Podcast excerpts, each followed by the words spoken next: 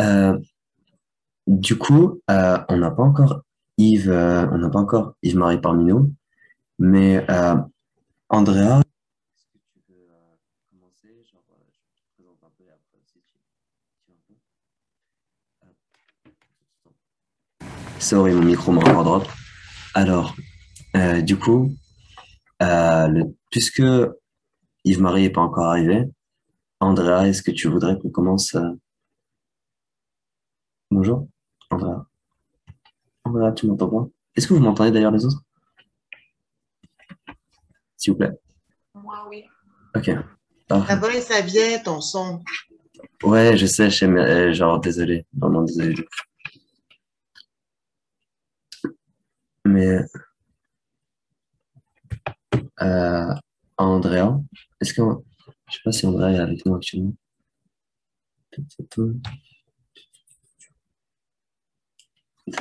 Désolé tout.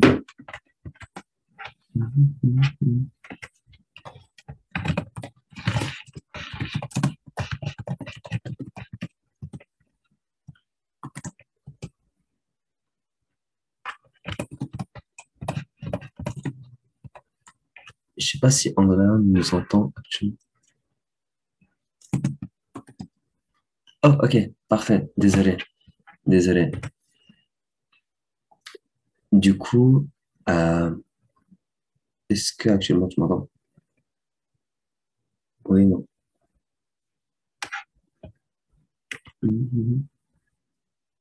Euh,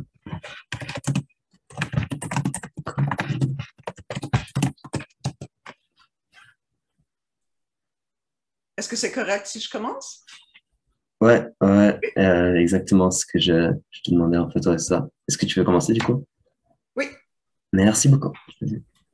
Bon, euh, euh, est-ce que est-ce qu'on m'a déjà présenté? Est-ce que Parfait. euh, je ça, suis- qui, qui suis-je? Je vais faire ça tout de suite. Alors, du coup, euh, Andrea, chercheuse indépendante. Andrea est une chercheuse indépendante, une journaliste militante également, et euh, elle dirige aussi un, elle dirige aussi un journal militant de gauche qui s'appelle euh, Canadian Dimensions, et euh, elle s'intéresse beaucoup, euh, de manière générale, à, comme beaucoup de personnes qui s'intéressent à la décroissance, la réduction des temps de travail, euh, et l'urgence climatique aussi, bien sûr. Et est-ce que j'ai manqué, qu'est-ce que j'ai manqué là dans la présentation? Non, je pourrais peut-être juste ajouter que j'ai un doctorat en histoire de l'Université Concordia et j'ai fait mon thèse de doctorat sur la pensée de André Gotz, qui est l'un des Mhm. principaux, ins- principales inspirations euh, de la décroissance. Ok, ok, super, super. Merci beaucoup. Merci beaucoup d'être parmi nous aujourd'hui. Bon, euh, à la veille de COP26, ou euh, si la tendance se maintient, COP-out 26, une fraction de la communauté scientifique commence à appuyer ouvertement la décroissance comme la seule voie pour empêcher l'effondrement. Pendant que quelques 200 dirigeants mondiaux se préparent à discuter des mécanismes et des engagements pour ralentir le ch- réchauffement planétaire afin de la maintenir sous le seuil de 2 degrés Celsius et préférablement 1,5 degré, le groupe Scientist Rebellion, affilié à Extinction Rebellion, fait circuler une lettre déjà signée par plus de 200 scientifiques expliquant sa position et ses demandes.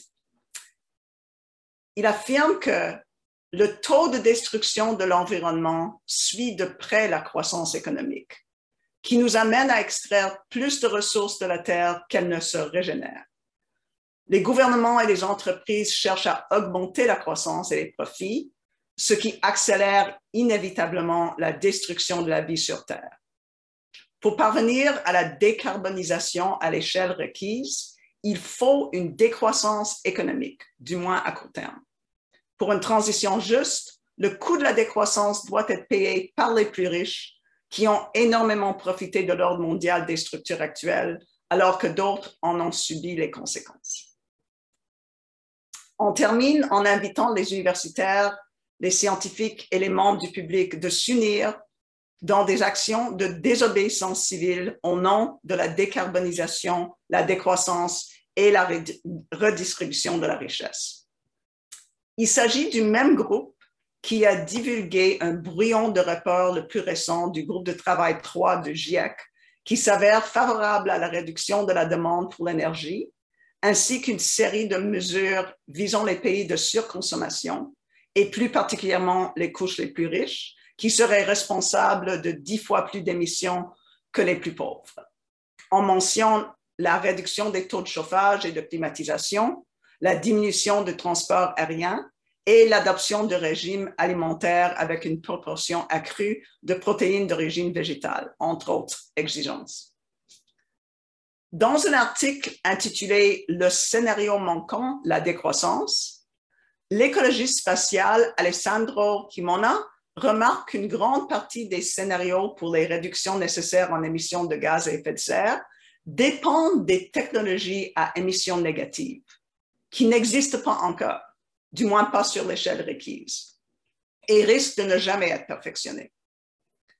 Ce pari technologique met donc tout le fardeau sur les générations futures.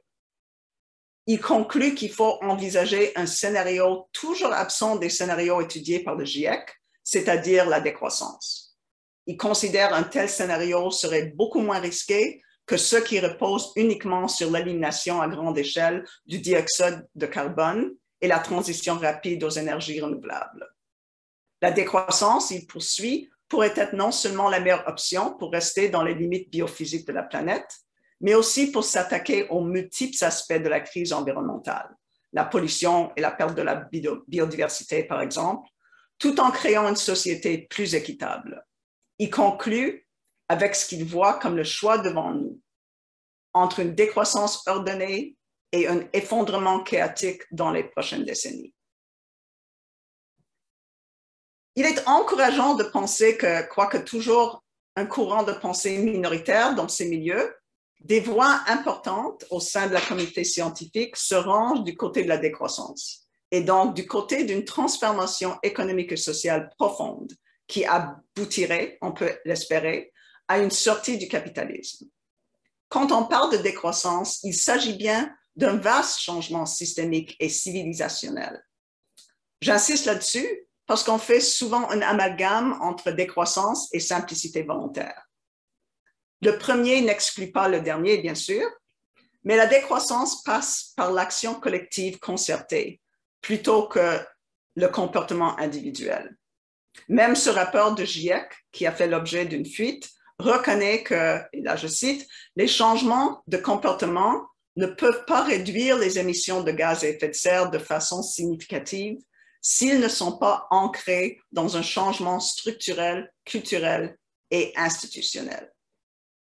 Ceci confirme ce que nous enseignent de multiples études concernant l'impact des choix personnels, ce qui ne veut pas dire par contre que nous ne devrions pas faire de meilleurs choix, mais il faut être conscient de l'effet assez négligeable sur le nœud gardien de la catastrophe écologique. Nous savons par exemple que l'élément le plus déterminant de notre empreinte environnementale est le revenu. Le plus d'argent qu'on gagne, le plus on consomme, malgré les meilleures intentions. Et pour plus de détails, je vous invite à consulter l'appel des scientifiques concernant la richesse, publié en juin 2020 dans le célèbre revue Nature. Ce n'est pas, ce n'est pas un hasard que nous avons tendance à surestimer le pouvoir des consommateurs qui ont en fin de compte peu de contrôle sur ce qui se passe tout, sur tout le long des chaînes d'approvisionnement. Nous ferions bien de nous rappeler que les grandes corporations ont intérêt à blâmer les consommateurs afin de minimiser leurs propres responsabilités, comme en témoigne toute l'histoire du recyclage. Ces programmes municipaux qui rendent le consommateur responsable du gaspillage et des déchets, lesquels devraient être réduits à la source le vrai problème des déchets trouve son origine dans les décisions prises par les industries. Et il va bien au-delà des déchets domestiques qui représentent une fraction de la production totale des déchets. Pensez aux énormes quantités de déchets solides et dangereux produits par l'industrie minière, l'industrie agroalimentaire, l'industrie manufacturière, manufacturière et l'industrie de détail. Il est pour le moins paradoxal d'inciter les gens à consommer de manière durable quand les entreprises, elles, ont recours à un vaste éventail de stratégies marketing et sont libres de, nous inonder sans cesse de publicité nous invitant à conduire des plus grosses bagnoles, se procurer le tout dernier modèle de téléphone cellulaire, prendre l'avion pour nous évader, manger dans les chaînes de restauration rapide, prendre plus de médicaments, bref, acheter toujours plus et se définir par nos possessions. En réalité, nos besoins et nos désirs sont en grande partie façonnés par le système capitaliste productiviste dans lequel nous vivons. Le problème est donc structurel, ce qui exige un travail collectif de longue haleine pour remplacer le système avec un mode de production et consommation durable, tant sur le plan écologique que social. Il n'y a pas de conception homogène de la stratégie politique chez les objecteurs de croissance. Mais deux choses reviennent assez constamment. Une politique de la préfiguration et les réformes révolutionnaires ou structurelles.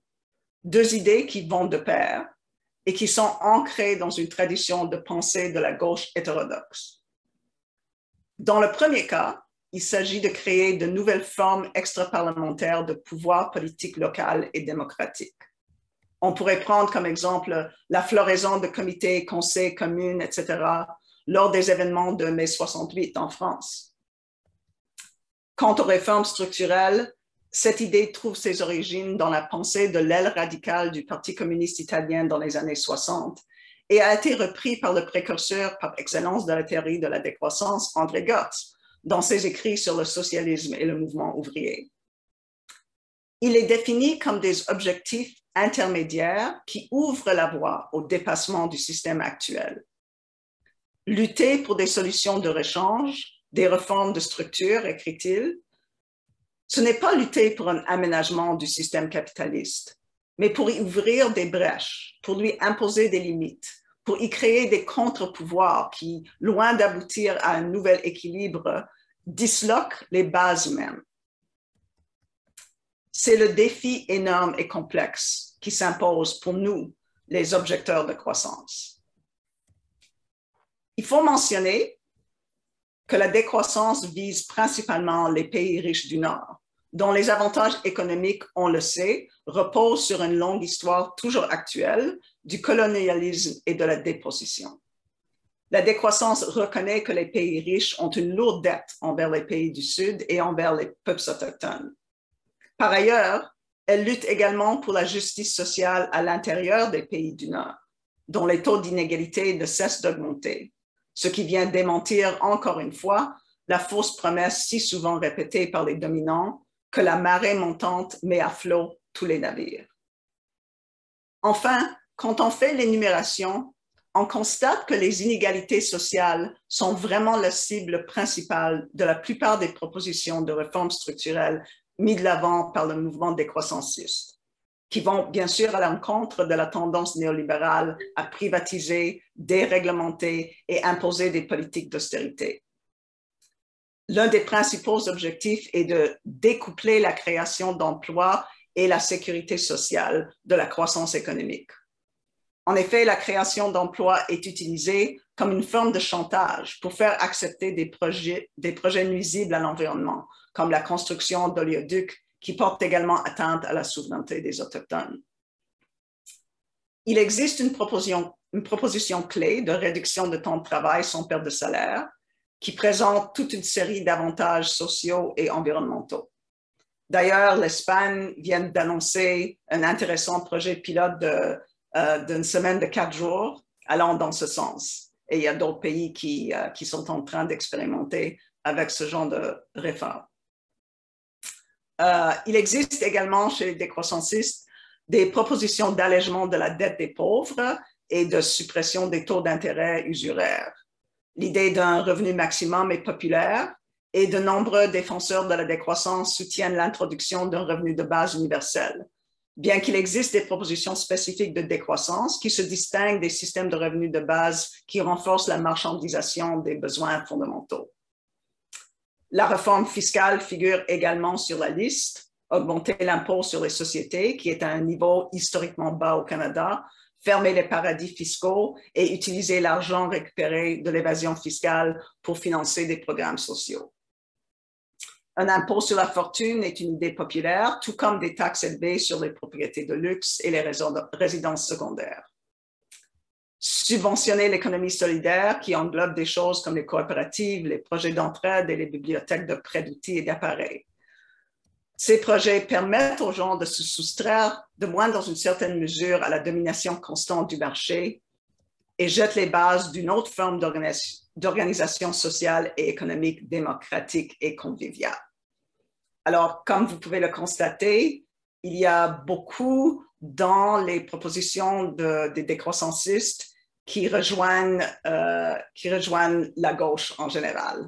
Alors, c'est, euh, je pense que c'est clair que la décroissance relève euh, d'un mouvement de gauche quand même innovateur et en contradiction avec certaines idées de gauche, mais quand même on pourrait le situer dans la grande famille euh, d'idées de gauche. Et je vais terminer là. Je pense que Yves-Marie est, avec nous maintenant. Non? Alors, je suis tout à fait désolé d'annoncer que Yves-Marie n'est toujours pas là. Je ne sais absolument pas où est Yves-Marie.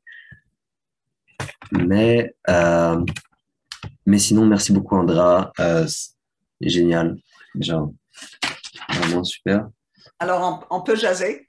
Ouais, genre ça, en vrai, j'allais j'avais proposé. Est-ce que tu veux prendre des questions maintenant ou tu veux genre faire une petite pause de genre 5 minutes? On te fait Youssef. Oh. Merci beaucoup, merci de me prévenir.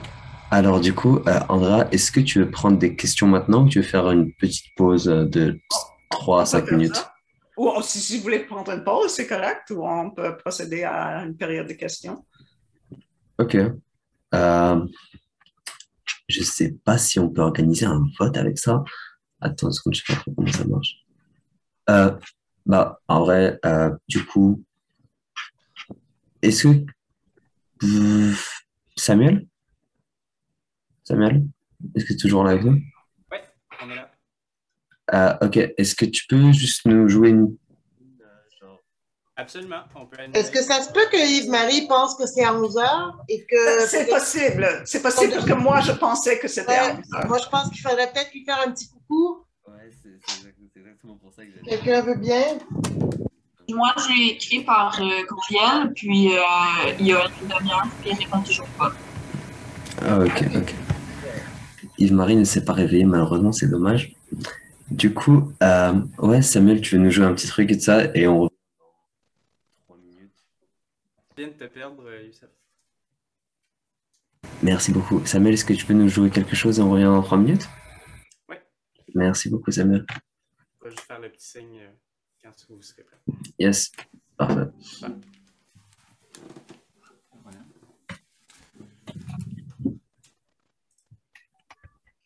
Euh, ouais, je joue harmonium, puis après ça, je joue. Je vais faire du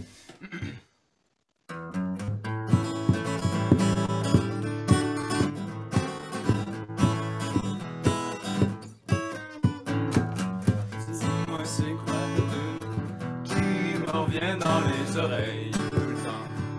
Si c'est moi, j'ai plus le temps comme avant.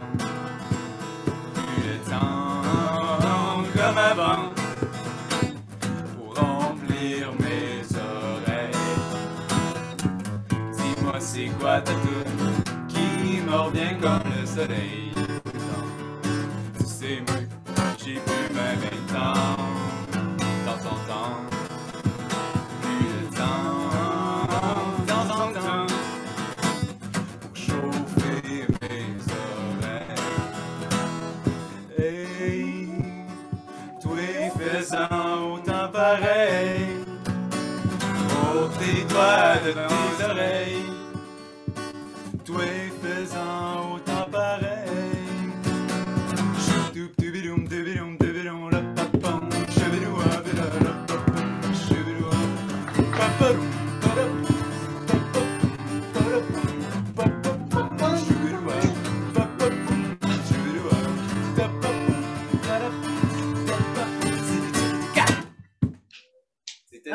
Harmonium. Wow. Waouh, c'est super. On adore. Vraiment génial. J'adore celle-là. Mais ouais, du coup, euh, est-ce que, déjà, est-ce que parmi vous, quelques personnes auraient des questions pour Andrea? Soyez pas shy, n'hésitez pas à lever la main, tout ça et tout. J'en aurais si c'est possible. Bien sûr, bien sûr, Geneviève, vas-y, je t'en prie. Euh, bonjour Andrea, merci beaucoup. C'était vraiment euh, très intéressant. Moi, j'ai une question. Tu faisais une association où tu laissais entendre que le programme, ou entre les plateformes ou les scénarios des étaient euh, proches et, de cœur avec la gauche, mais j'aimerais bien savoir de comment, comment elles s'en distinguent. Là, tu, as, tu, as laissé, tu nous as montré où étaient les ponts, mais quels sont les gouffres? Oui, bien sûr. Euh, ben, je, je, je dirais que, que la décroissance se reproche le plus au courant écosocialiste. OK. Euh, et même là, il y a, c'est sûr qu'il y a certaines, certaines différences importantes. Euh, je dirais que ben, il, y a, il y a deux en particulier. Euh, il, y a, il y a toute la question de la technologie. Je pense qu'en en général, euh, la décroissance a une attitude euh, assez euh, sceptique face à, toute la technoscience. On le voit comme, comme partie intégrante du système actuel qui, qui mène vers notre, notre destruction. Et il y a aussi le, le fait que même les nouvelles technologies, même l'énergie renouvelable, et je pense que tout tourne au- au- autour de cette idée, les énergies renouvelables ont un coût euh, environnemental très important et on a, tendance à, l'ignorer. Euh, ce n'est pas une solution magique. Il n'y a pas de salut par la technologie. Et d'ailleurs, c'est pour ça que j'ai commencé un peu avec, euh, les scientifiques qui se rallient à la Mhm. décroissance. Parce que je pense que, que c'est une constatation qui se fait de plus en plus chez les scientifiques que finalement, euh, premièrement, il, ne- il risque de ne pas y avoir de, de technologie perfectionnée pour, euh, euh, pour contourner le problème euh, des, des limites biophysiques de la Terre. Et deuxièmement, même s'il y en a, il y a toujours des effets pervers et qu'on peut, on peut vraiment atteindre un but euh, plus rapidement en, réduisant notre empreinte environnementale, euh, en changeant notre, notre système de production et de consommation, et en même temps à, à, commencer à défaire euh, l'aliénation produite par le système capitaliste. Je pense que ça, ça aussi, c'est important parce que je ne vois pas la décroissance tout simplement comme une solution par défaut. je le vois comme, comme une, une vision positive de l'avenir. Euh, alors, je dirais que ça, c'est une chose qui distingue un peu euh, la décroissance de, ben, de presque tous les autres courants, incluant les, les écosocialistes qui, eux, ont plus, je pense, euh, plus de foi en, en la voie de la, la solution technologique. L'autre élément relativement important, c'est euh, la question de l'État. La, la question de à l'État. Je pense qu'en général, là aussi, euh, les, les objecteurs de croissance euh, ne voient pas l'État comme vraiment l'instrument privilégié de la transformation sociale. Il y en a beaucoup qui sont, qui sont carrément anarchistes. É- écoute, ce, ce n'est pas, ce n'est pas homogène, la décroissance non plus. Mhm. Pas, Mhm. c'est vraiment pas. Il y a- même chez, à l'intérieur de Polemos, le groupe de recherche dont je suis membre, euh, on a des débats. Euh, et c'est clair qu'il n'y a, pas de- il n'y a pas de stratégie politique homogène euh, partagée par tout le monde. C'est d'ailleurs la raison que j'ai soulevé cette question de, de réforme structurelle et, de, et de la politique de la préfiguration, parce que je pense que c'est deux, c'est deux choses qui reviennent souvent, mais, mais ce n'est pas une stratégie développée. Euh, mais, mais dans tous les arguments, ce n'est pas vraiment une, une, une prise de l'État. Ce n'est pas le- ce qu'on appelle euh, dans la tradition de gauche le grand soir, où le- Mhm. il y a une, euh, une- une soirée révolutionnaire, puis tout, tout, tout- tout se transforme, puis on prend l'État. Euh, personnellement, je ne, prends pas, je, je ne crois pas qu'on peut contourner l'État non plus. Je pense que, que l'État a son rôle et il faut s'attaquer à l'État actuel. Et euh, je ne suis pas contre les moyens, euh, les moyens parlementaires non plus. Je ne l'exclus pas. D'ailleurs, je pense que beaucoup de, de décroissancistes euh, ici au Québec sont aussi membres de Québec solidaire. On voit ça comme, comme un instrument intéressant pour, au moins pour peut-être mettre en œuvre les réformes, révolutionnaires dont je parlais tout à l'heure. Mais je pense que, chez beaucoup de gens euh, qui, sont, euh, qui sont partisans de la gauche plus traditionnelle, euh, cette question de l'État est beaucoup plus centrale. On, voit, l'État comme vraiment le, centre de la stratégie politique. Merci beaucoup, euh, André, c'était très clair. Merci. Si Merci. personne d'autre peut partage, j'aurais une autre question. Euh, bah, parfait, parfait. C'est bon, je peux y aller? Ouais, je vais juste à dire, très très bonne question, Geneviève. J'avais exactement la même question vis-à-vis des divergences entre la gauche et, et les mouvements euh, de décroissance. Mais merci beaucoup, tu fais. Ben, mon autre question euh, va peut-être sembler saugrenue, ou... mais c'est des questions qui m'intéressent beaucoup. Tu as laissé entendre que la décroissance euh, visait à faire des brèches dans le système capitaliste, de façon à, le déstabiliser, à ouvrir. Et j'aimerais t'entendre sur la différence entre ces brèches et euh, ce que les tenants du développement durable font, c'est-à-dire euh, des, mesures de mitigation du, capitalisme des mesures de, d'atténuation, euh, de régulation. J'aimerais savoir comment tu, quel, comment tu les distingues? Euh, bah, il il y a, il y a un, un univers de différence Ah, entre bon. les deux, selon moi en tout cas.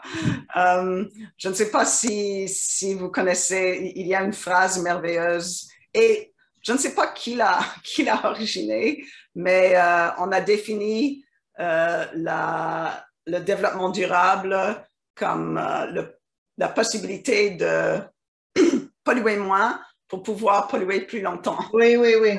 OK, alors tout le monde connaît ça maintenant. Oui, bien sûr. Alors, je, je, je pense qu'il que il s'agit essentiellement de ça. Si on si on change pas euh, le système de façon profonde, euh, on, on va toujours on va toujours être euh, être en, en arrière par rapport aux, aux objectifs aux objectifs écologiques.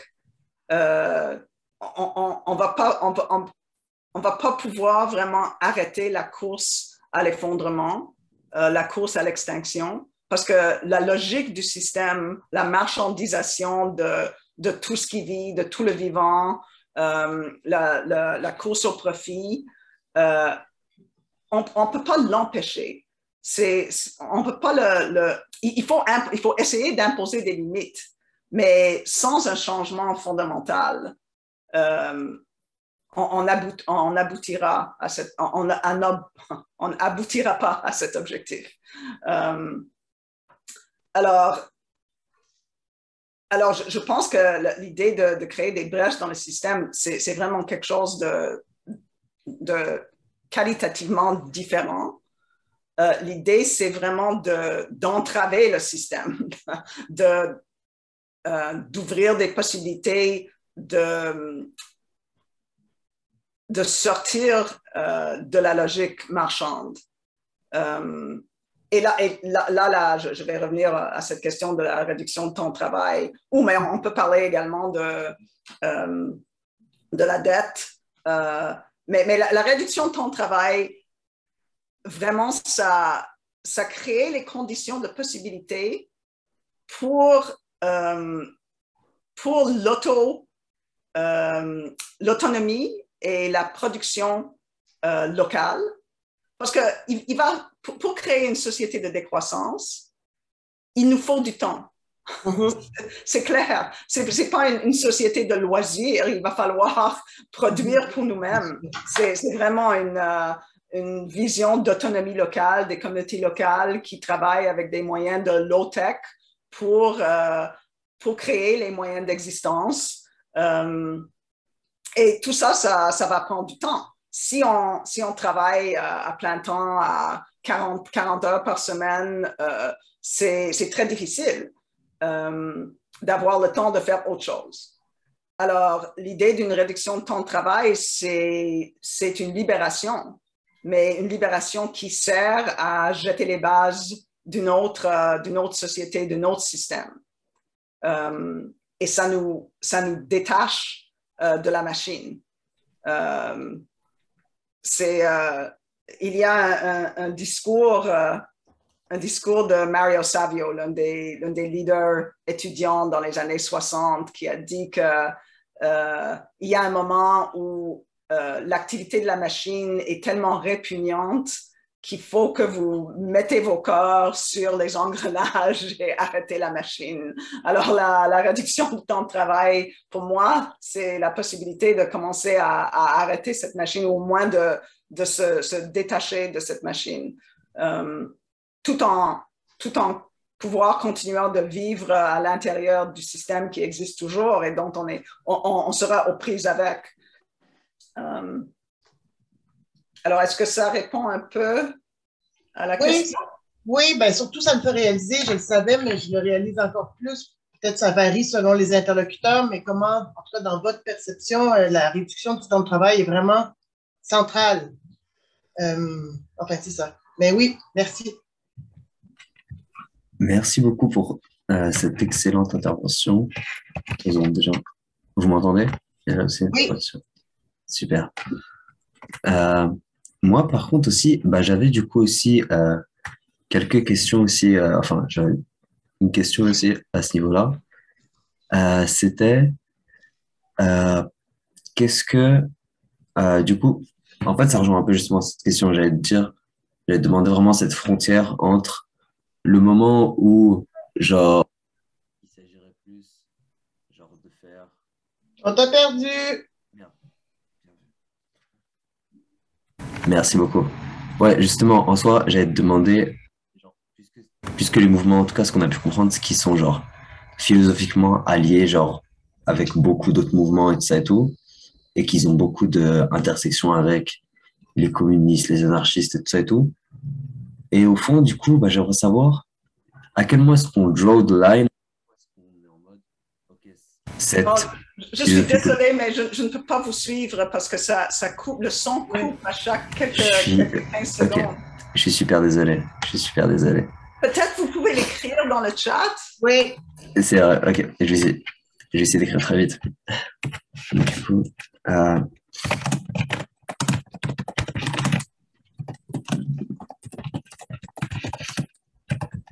Euh...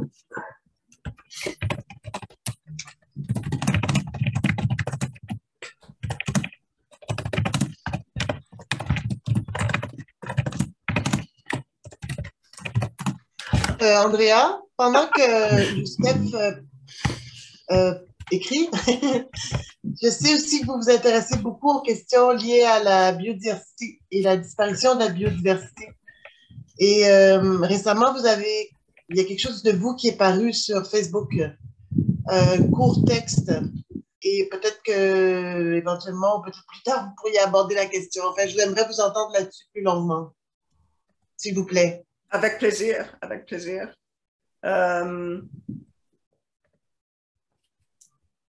Youssef, est-ce que, est que vous avez votre question ou est-ce que je dois commencer peut-être avec euh, la question de la biodiversité? OK. Alors, euh, l'une des choses que je, je dis souvent, et je, je pense que c'est essentiel à comprendre, c'est que, et, c'est une autre chose qui distingue peut-être la, la, gauche écosocialiste et la décroissance. Ben, j'aimerais que ça distingue la gauche écosocialiste et la décroissance, mais je ne suis pas sûre que c'est déjà le cas.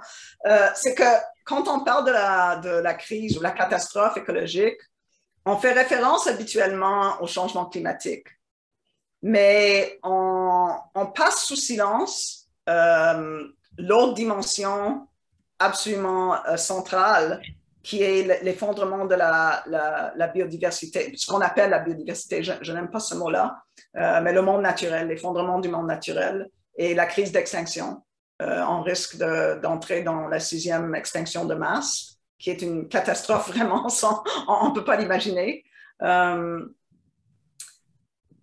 et souvent, souvent, on n'en parle pas. alors, je pense qu'il faut absolument il faut ajuster notre vision pour euh, donner de la place euh, aux autres formes de vie. Euh, la, vie sentiente, ainsi que, les rivières et les montagnes et tout ce qui est naturel et les habitats. parce que c'est vraiment, la destruction des habitats qui, qui est à l'origine de la crise d'extinction. Euh, les changements climatiques viennent euh, ajouter un autre, un autre euh, obstacle à la vie, mais pour l'instant, c'est la, ben, la, la, chasse et la surpêche aussi. il y a toutes sortes, toutes formes de, toutes sortes de, et la pollution. c'est multifactoriel. mais on ne, on ne, peut pas vraiment prendre la mesure de la catastrophe sans prendre en considération ce qui se passe dans le monde naturel. Et, et ça implique certaines, certaines réformes révolutionnaires, disons. Euh, entre autres, euh, il faut s'attaquer à l'industrie agroalimentaire. Euh, je pense que également pour des raisons éthiques, dans mon cas personnel, mais pour des raisons écologiques qui sont absolument claires. on ne peut pas continuer à à faire l'élevage euh, industriel sur une échelle industrielle et, euh, et avoir, euh, avoir de la place pour d'autres formes de vie. Parce qu'en ce moment, c'est c'est les animaux d'élevage qui, qui, prennent toute la place. Et on, on, est en train de détruire tous les habitats pour, pour répandre, répandre les, l'agriculture animale. Merci. Euh, du coup, j'ai écrit ma question. OK. Je vais pouvoir la lire. Merci.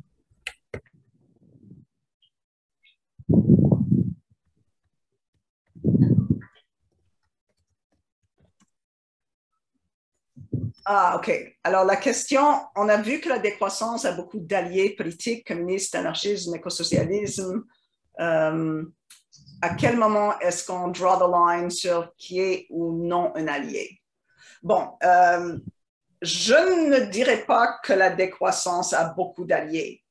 Je, je, pense qu'il y a, il y a des, des, points en commun entre, entre ces mouvements, ces tendances et la décroissance. Il y a beaucoup de terrains partagés mais je pense que la décroissance est toujours vue avec un peu de... Euh, ce qu'on dit... suspect. C'est suspect. Euh, on, associe trop toujours la décroissance à la privation et l'austérité, qui est, qui est une idée complètement fausse, mais que, qui, nous, qui nous guette euh, toujours. Euh, en partie parce que je pense que les intérêts dominants euh, ont intérêt à promouvoir cette, euh, cette vision de la décroissance comme la fin de nos conforts et la fin du monde essentiellement. Parce que comme c'est une autre phrase que j'aime beaucoup, on peut, on peut plus facilement imaginer la fin du monde que la fin du capitalisme. Capitalisme, réalisme, yes. Mhm. Alors, c'est pour ça que je, ne, parlerai pas d'alliés en tant que tel. Je pense que on, a des relations un peu fraternelles avec, euh, l'écosocialisme. Euh, il y a bien sûr euh, des gens qui sont intéressés dans les autres tendances de la gauche. Je pense qu'il y, a une certaine sympathie. Je connais des gens à l'intérieur de, de Québec solidaire, par exemple, qui s'intéresse à la décroissance. Ça, fait son chemin. Disons que ça, ça fait son chemin. Euh, en ce qui concerne euh, les lignes à tracer euh, parmi les alliés, la, question ne s'est pas vraiment posée, mais je pense qu'on on est capable de, on est, on est d'avoir des discussions, des débats. Euh, moi, personnellement, j'ai organisé des débats entre des représentants du courant écosocialiste et la décroissance, euh, et c'était civil. Euh, mais c'est quand même, il faut être réaliste, c'est quand même des groupes des deux côtés, de, la côté du côté de la décroissance et du côté de, de l'écosocialisme, c'est quand même des courants toujours petits, quoique international. Il y a des, des objecteurs de croissance euh, à travers les pays du Nord, euh, euh, ainsi que les écosocialistes. Oups. Pardon, je n'avais pas pensé à ça. Alors, alors, je, je pense qu'il y a, il y a assez, personnellement, je pense qu'il y a assez de choses qu'on pourrait faire en commun que il ne s'agirait pas de, d'exclure la possibilité de travailler ensemble. Euh, je pense qu'il y a des projets, la réduction de temps de travail, par exemple, je prends toujours cet exemple, c'est quelque chose qui rallie également euh, ben, presque tout le monde euh, à la gauche, de, la gauche. Alors, je, pense qu'il n'y a rien qui n'exclut des, projets communs, quoi. Alors, des alliés. C'est sûr qu'il y a, il y a une fraction de la gauche euh, qui s'appelle les accélérationnistes. Je ne sais pas si euh, vous connaissez ça, mais là, il n'y aura vraiment pas de possibilité de, de travailler avec eux parce qu'ils voient la décroissance comme, comme euh, une, peste qui, euh, qui, veut, qui veut menacer le, le pouvoir de consommation de, de, de, la classe ouvrière. Alors, on n'a pas vraiment grand-chose à, à, dire Mm. à ces gens-là, euh, mais ils sont, ils sont assez minoritaires aussi, pas représentatifs à mon avis. Mais Yves-Marie est, est- ici, alors euh, Euh, écoutons-le. merci beaucoup, merci beaucoup en tout cas. Ah, On vous entend plus, Youssef. Et du coup, ouais, euh, je voulais dire merci beaucoup du coup euh, pour ces réponses, Andrea, qui étaient vraiment super. C'est tout, vraiment merci. Et euh, bienvenue parmi nous, justement, euh, Yves-Marie, du coup. Merci beaucoup de d'avoir rejoint et tout. Et euh, du coup, est-ce que euh, je peux faire votre présentation? Ouais. Ok. Du coup, alors, Euh, mais, mais, mais en fait, bon, d'abord, je vous présente toutes mes excuses. hein. J'ai eu un gros imprévu familial j'ai pas- et, et je n'ai pas de téléphone intelligent qui me permettait de, euh, de communiquer par, euh, par Internet. Donc, euh, donc je suis vra- vraiment, vraiment confus. Je suis sûr qu'Andrea, bon, s'est passé très bien de moi, cela dit. Donc, on peut, je ne sais pas si c'est nécessaire que j'intervienne parce que bon, je connaissais Andrea et elle m'avait dit ce qu'elle allait préparer. Bon, c'était, ça me paraissait super. Euh, maintenant, si vous avez des questions, si je, peux, éventuellement rebondir sur des choses qui ont été abordées déjà, mais, je peux aussi faire un petit, un petit topo si vous voulez. Bah, merci beaucoup d'être parmi nous, en tout cas. Genre, c'est vraiment très, très plaisir de vous avoir.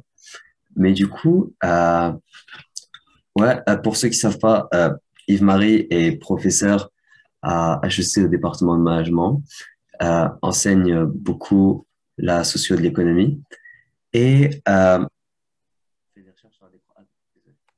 Mon micro nous a encore quitté. Et fait des recherches sur la décroissance, du coup. Et euh, est-ce que j'ai manqué quelque chose, Yves-Marie? Non, non, c'est c'est pas mal, euh, c'est pas mal la base, tout à fait. Ouais, ouais, ouais, j'ai, et puis, euh, bah voilà, c'est, c'est- en fait, j'ai j'ai créé un cours sur la décroissance à HEC il y a, il y a maintenant, ça, oui, ça commence à dater, ça fait huit ans qu'il existe ce cours. Ok. Et donc, euh, qui, bon, c'est, euh, j'ai pu le créer grâce à, bah, grâce à des camarades comme Andrea d'ailleurs. Enfin, donc le, Mhm. le, le mouvement québécois pour la décroissance dans lequel j'ai, milité euh, à partir de 2007-2008. Euh, c'est ce qui m'a permis de me former, de créer ce cours-là. Euh, qui reste, je pense, un des seuls cours, euh, un des seuls cours entièrement dédiés à la, à la décroissance, euh, certainement euh, à Montréal et, et peut-être même en Amérique du Nord, c'est possible, j'en sais rien. Bon, bref, voilà. voilà. C'est sûrement un des seuls dans une école de commerce, c'est sûr, en effet, ouais. Je pense que c'est super. Ah, ça, c'est- pas complètement, euh, c'est pas complètement sûr parce que euh, euh, Mhm. le gros avantage de la gestion, c'est que c'est une non-discipline en fait. C'est-à-dire que en fait, elle, elle est constituée de l'emprunt à toutes sortes de disciplines. Donc, on est dans une forme de, de transdisciplinarité forcée Mhm. euh, et qui tombe très bien quand on parle de décroissance, parce que la décroissance, euh, précisément, s'aventure sur toutes sortes de territoires, toutes sortes de disciplines, emprunte à toutes sortes de disciplines. Et, et dans le cadre des disciplines euh, universitaires euh, standards aujourd'hui, Mhm. il est en fait à peu près impossible de faire ce que je fais, c'est-à-dire de faire un mélange de philo, anthropo, socio, économie, un peu, un peu quand même aussi de, de, de, de, biologie, de géologie, Mhm. euh, de physique. Euh, je, je, je suis spécialiste de rien là-dedans, mais ça m'oblige à, parler de tout ça. Et je suis pas sûr que euh, je suis pas sûr que nos grandes disciplines euh, permettraient finalement ça. Et ce qui est un vrai problème d'ailleurs, c'est un, un énorme problème parce que les, les, les questions qu'on a à régler forcent la transdisciplinarité et, et nos disciplines spécialisées, bah, justement, l'interdisent en quelque sorte. Ok. Su- super bonne euh, genre, critique en soi de. genre- On, on- on vous a perdu encore, Youssef. Je suis vraiment désolé, il faut vraiment que je pense à changer cet ordinateur. Mais du coup, ouais, euh, bah, super bonne intro en soi, merci beaucoup. Euh, est-ce qu'il y avait des sujets que- est-ce qu'il y avait des sujets que vous comptiez aborder euh, de manière En fait, euh, spécifique? J'avais prévu de, j'avais prévu sans doute de commencer parce que j'avais vu ce que Andrea voulait euh, aborder, Mhm. euh, qui était probablement euh, plus euh, plus spécifique que ce que je pouvais faire. Andrea a apporté des, des, des points très importants sur les Mhm. sur les rapports, notamment entre décroissance et puis on va dire la gauche. Yes. Moi, je pensais faire ce que je sais faire le, le moins mal, c'est-à-dire une espèce de présentation générale de la, de la, de la décroissance. Mais j'imagine que, que du coup, Andrea s'est retrouvé coincé et l'a, il a fait un petit peu, non Euh, donc, je, donc, je suis forcé de. euh, Je, je sais, je, je- comme je n'ai pas pu entendre Andrea, je sais pas, je sais pas que comment compléter au mieux. Ok, bah, en soi, euh, Andrea, a un, bon, un bon exercice. c'est vrai, c'est vrai. Bon, Ah, je, je pense, je pense qu'on bénéficierait de, de t'entendre sur, euh, sur ce que c'est la décroissance euh, dans ta vision. Tu penses, ouais. Ok. parfait. Parfait. Ok, je, alors, je prends mes notes que j'avais euh, j'avais mises de, de côté. Euh, voilà. Euh, bon, donc j'y vais. Alors, je prends, je prends, je prends une quinzaine de minutes. Youssef, ça va? Ouais. Alors c'est parti, c'est parti. Donc euh, euh, au, risque donc de répéter des choses que, que Andrea a, dites déjà, euh, mais on, on- vient tous les deux de formations quand même assez différentes, de trajectoires différentes. Andrea est une vraie militante que je ne suis pas. Je suis un, je suis un militant beaucoup plus récent qu'elle. Donc elle a une vision beaucoup plus large que moi sur ces questions. Moi, je, suis plus centré sur la, la- la- croissance, enfin la décroissance. Donc euh, euh, peut-être que, euh, quand on aborde cette question-là, je pense que ça vaut toujours la peine de rappeler ce que c'est que la croissance économique. Je ne sais pas si Andrea l'a fait, mais qu'est-ce qu'on vise dans le mouvement de la décroissance? C'est bien ce qu'on appelle le phénomène de croissance, économique. Alors, c'est quoi, ce, phénomène? Bah, Si on prend les, manuels d'économie, c'est la hausse soutenue dans le temps, durable, de, euh, de la quantité de biens et de services qui sont produits euh, par une population donnée sur, sur un territoire donné, en général un État-nation, mais on peut faire aussi, euh, on peut faire aussi un état des lieux de la croissance à une échelle mondiale. Euh, en, somme, si on résume, la croissance, c'est la hausse de la production de marchandises, mesurée par, notamment par le fameux produit intérieur brut, cet indicateur élaboré dans les années euh, 30. Ce qu'on peut souligner sur ce, sur ce phénomène, de, deux choses peut-être euh, intéressantes à pointer. Euh, euh, D'une part, c'est en fait un phénomène qui est très récent dans l'histoire de l'humanité. est très localisée dans l'espace. En fait, on a tendance aujourd'hui à nous, à nous présenter la croissance comme quelque chose qui serait inhérent, à l'espèce humaine. Il y aurait une tentative de croissance depuis, les débuts de l'humanité. Euh, si on reprend la définition que j'ai donnée au départ, la, croissance économique, ça existe depuis 200 ans en gros, euh, et, ça a commencé en Occident et seulement en Occident. Euh, donc ça relativise beaucoup de choses à propos de ce phénomène. L'autre point qui mérite d'être souligné, c'est que autant c'est donc quelque chose de, très, relatif dans l'histoire de, l'humanité et de très exceptionnel, autant cette course à la croissance, hein, l'effort pour essayer de générer de la croissance, c'est devenu un idéal qui fait pratiquement l'unanimité partout, hein, euh, notamment sur le plan politique. c'est là où justement on rentre en discussion parfois avec des camarades de gauche parce que parce qu'une partie de la gauche, euh, historiquement, euh, a été favorable à la croissance et continue à être favorable à, la croissance. le débat portant sur la manière de générer cette croissance et sur la manière de la distribuer, mais pas sur le fait même de générer de la croissance. C'est par exemple, j'imagine que en a parlé un peu, mais euh, ça peut être un sujet de débat, par exemple, avec, euh, avec les, syndicats, qui, euh, qui pour la plupart, jusqu'à aujourd'hui, continuent à défendre la croissance comme une nécessité pour se battre, non pas donc sur le fait de croître ou pas, mais sur la manière dont on va distribuer les fruits de cette croissance. Alors c'est ça qui est, ça qui est visé. C'est ce phénomène de la croissance, phénomène qui fait quasiment l'unanimité, qui était au cœur aussi d'ailleurs du modèle soviétique. Hein, euh, alors ça prenait une autre forme, mais, il, y avait, bien cette logique productiviste. Il s'agissait bien de produire toujours plus de biens et de services hein, euh, sur le territoire soviétique. Alors la décroissance par rapport à ça, c'est quoi? Ça, a été d'abord un slogan, sûrement que, Andrea l'a évoqué. Ça, fait 20 ans que le slogan a été lancé dans l'espace public. Euh, et lancé à l'époque vraiment contre le développement durable, contre l'idéologie du développement durable, en disant ça suffit. Euh, cette idéologie, elle, a été lancée euh, dans les années 80. Euh, bon, le, rapport Brundtland, c'est 1987, si je me souviens bien. cette idéologie donc a été relayée, diffusée, appuyée par toutes les grandes instances politiques et économiques du monde. Euh, et en fait, le désastre n'a pas cessé de, s'aggraver euh, depuis. Euh, donc, il, est temps de, mettre à la poubelle cette, idée. C'était quand même le, point de départ. et si on veut résumer le, sens de ce slogan, il, est très, il est très simple en fait. Il évoque, il souligne une revendication essentielle. C'est un appel à rompre volontairement et autant que possible démocratiquement avec cette course à la croissance économique dont je viens de parler, hein, et aussi avec la, course à la toute-puissance technoscientifique qui, euh, qui, fait aussi partie de ce, phénomène. Mais ça, j'en parlerai pas spécifiquement aujourd'hui. Donc l'objectif de la décroissance, c'est euh, pas de, euh, de faire décroître le PIB, euh, c'est de sortir de, ce que j'appellerais des sociétés de croissance, c'est-à-dire de sociétés qui ont besoin pour se reproduire de la croissance économique. Hein.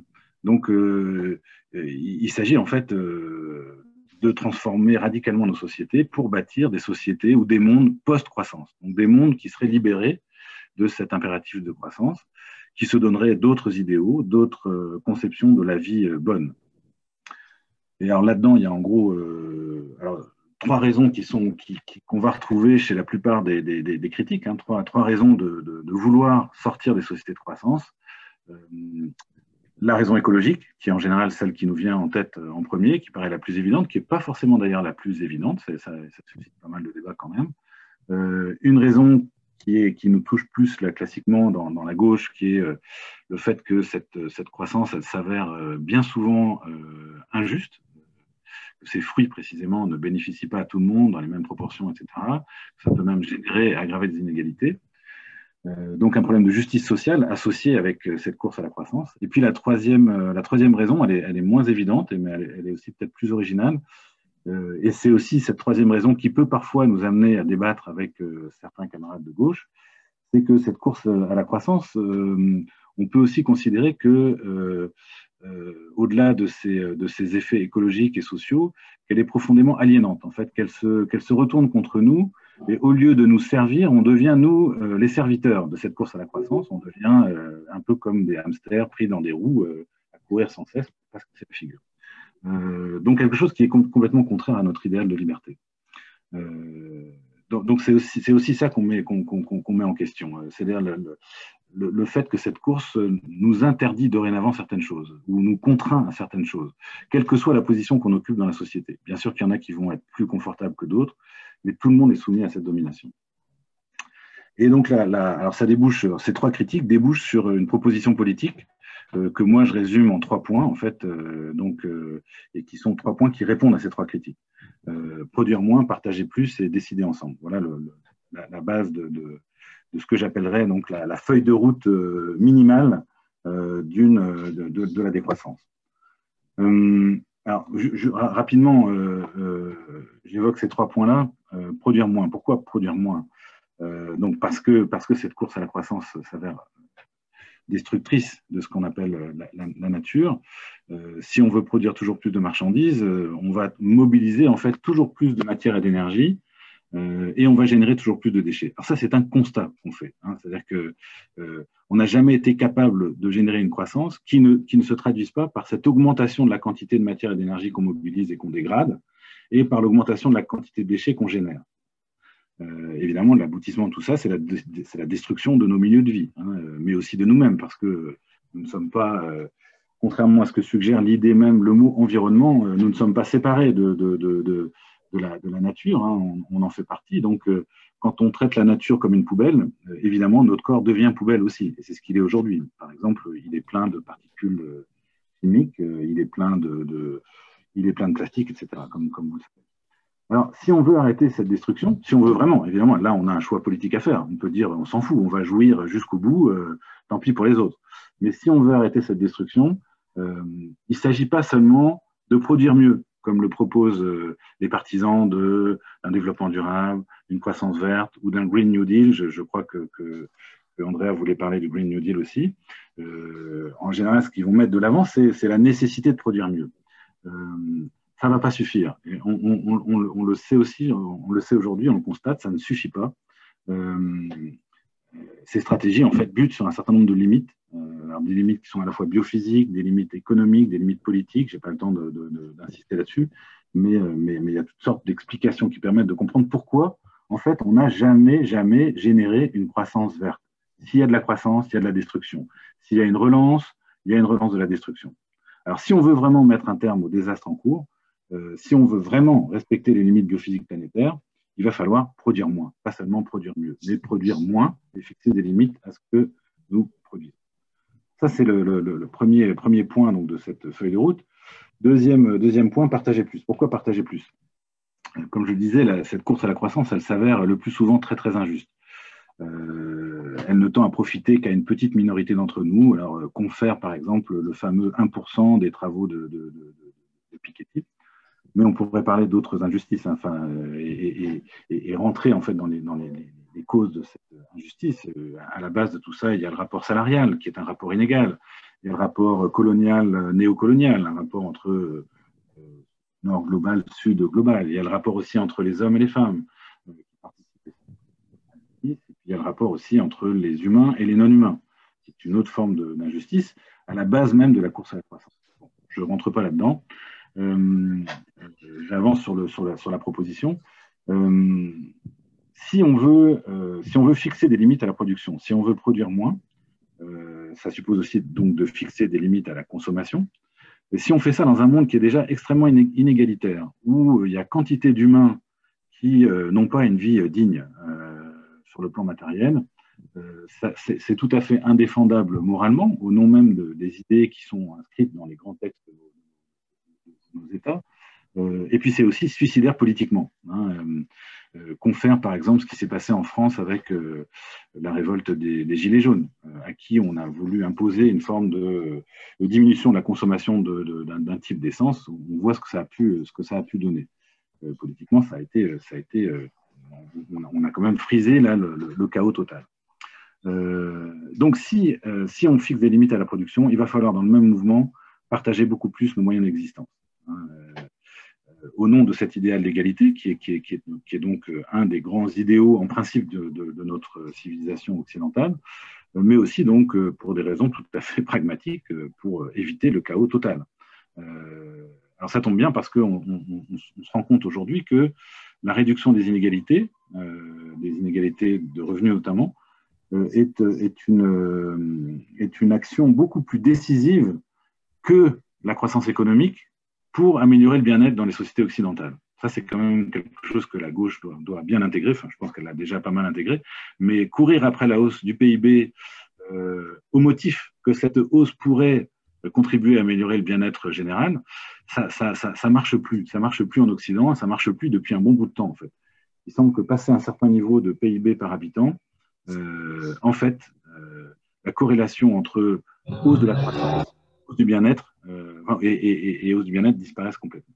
Donc, par contre, réduire les inégalités, ça, ça a des effets, semble-t-il, euh, très immédiats et très efficaces pour améliorer euh, le bien-être dans nos sociétés. Alors voilà, voilà pour le, deuxième point. Évidemment, bon, c'est un, un, mot, un mot très positif qui, qui n'inquiète pas le mot de partage, le verbe partager. il a même une consonance un peu chrétienne qui peut être, qui peut faire sourire.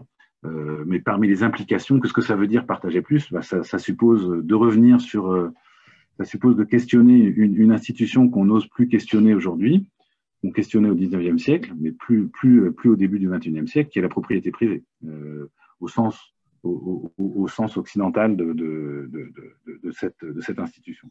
Par exemple, hein, pour, pour, donner, pour donner un. Mais ultimement, ça suppose aussi de, euh, de s'attaquer au salariat. Et comme, comme l'a certainement suggéré, ben, parmi les réformes révolutionnaires qu'on peut euh, entamer pour aller dans cette direction-là, il y a euh, le revenu de base, la réduction du temps de travail. Euh, troisième proposition, donc, donc, produire moins, partager plus. Et troisième et dernière, décider ensemble. Pourquoi décider ensemble? S'il s'agit donc de fixer des limites à ce qui est produit et donc consommé, euh, et s'il s'agit de partager nos moyens de vivre de manière beaucoup plus égalitaire, il va falloir en décider ensemble, euh, à la fois au regard de l'idéal de liberté qui lui aussi est inscrit dans nos grands textes, euh, et à la fois par pragmatisme, comme je le disais tout à l'heure.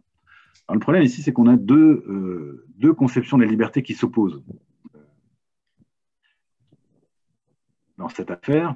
Alors, d'une part, il y a la liberté libérale, euh, qui est, euh, si je, la, si je la, la, résume de façon un peu trop brutale, mais qui est la liberté de faire ce qui me plaît, en gros qui est la liberté promue notamment dans toutes nos publicités, par exemple. Hein. La plupart de nos publicités, comment est-ce qu'elles nous vendent des produits euh, bah, Comme des promesses de liberté supplémentaire, en gros. Hein. Ça, c'est la liberté libérale.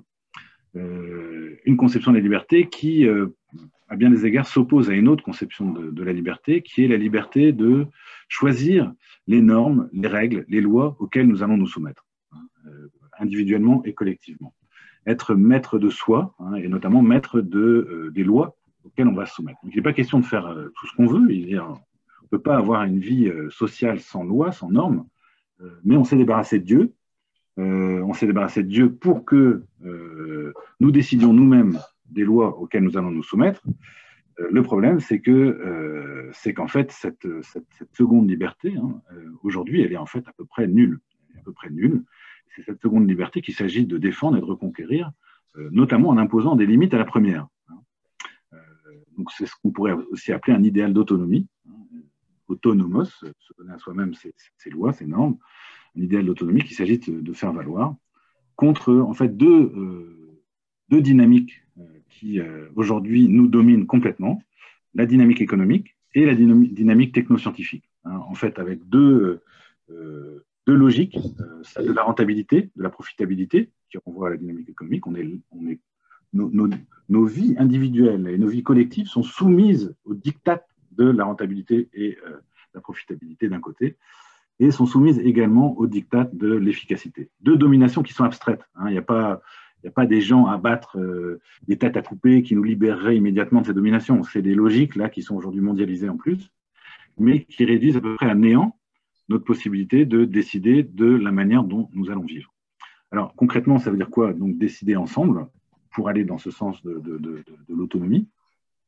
Ça supposerait une démocratisation radicale de nos institutions politiques, première, première, première, euh, première revendication, qui dépasse largement d'ailleurs le, cadre aujourd'hui de la décroissance, euh, qui part du principe que nous, ne vivons pas vraiment dans des démocraties, mais plutôt dans ce qu'on devrait appeler euh, en s'appuyant sur la typologie de, Aristote, euh, des oligarchies des oligarchies plutocratiques, c'est-à-dire donc le, pouvoir de quelques-uns obtenu grâce à l'argent, plutôt, hein, ou des oligarchies technocratiques, le pouvoir de quelques-uns obtenu grâce au savoir. Hein mais pas des démocraties. Bon, donc là, il y a un travail à faire là-dessus, c'est clair, et, on rejoint là beaucoup de gens aujourd'hui qui appellent aussi à cette démocratisation.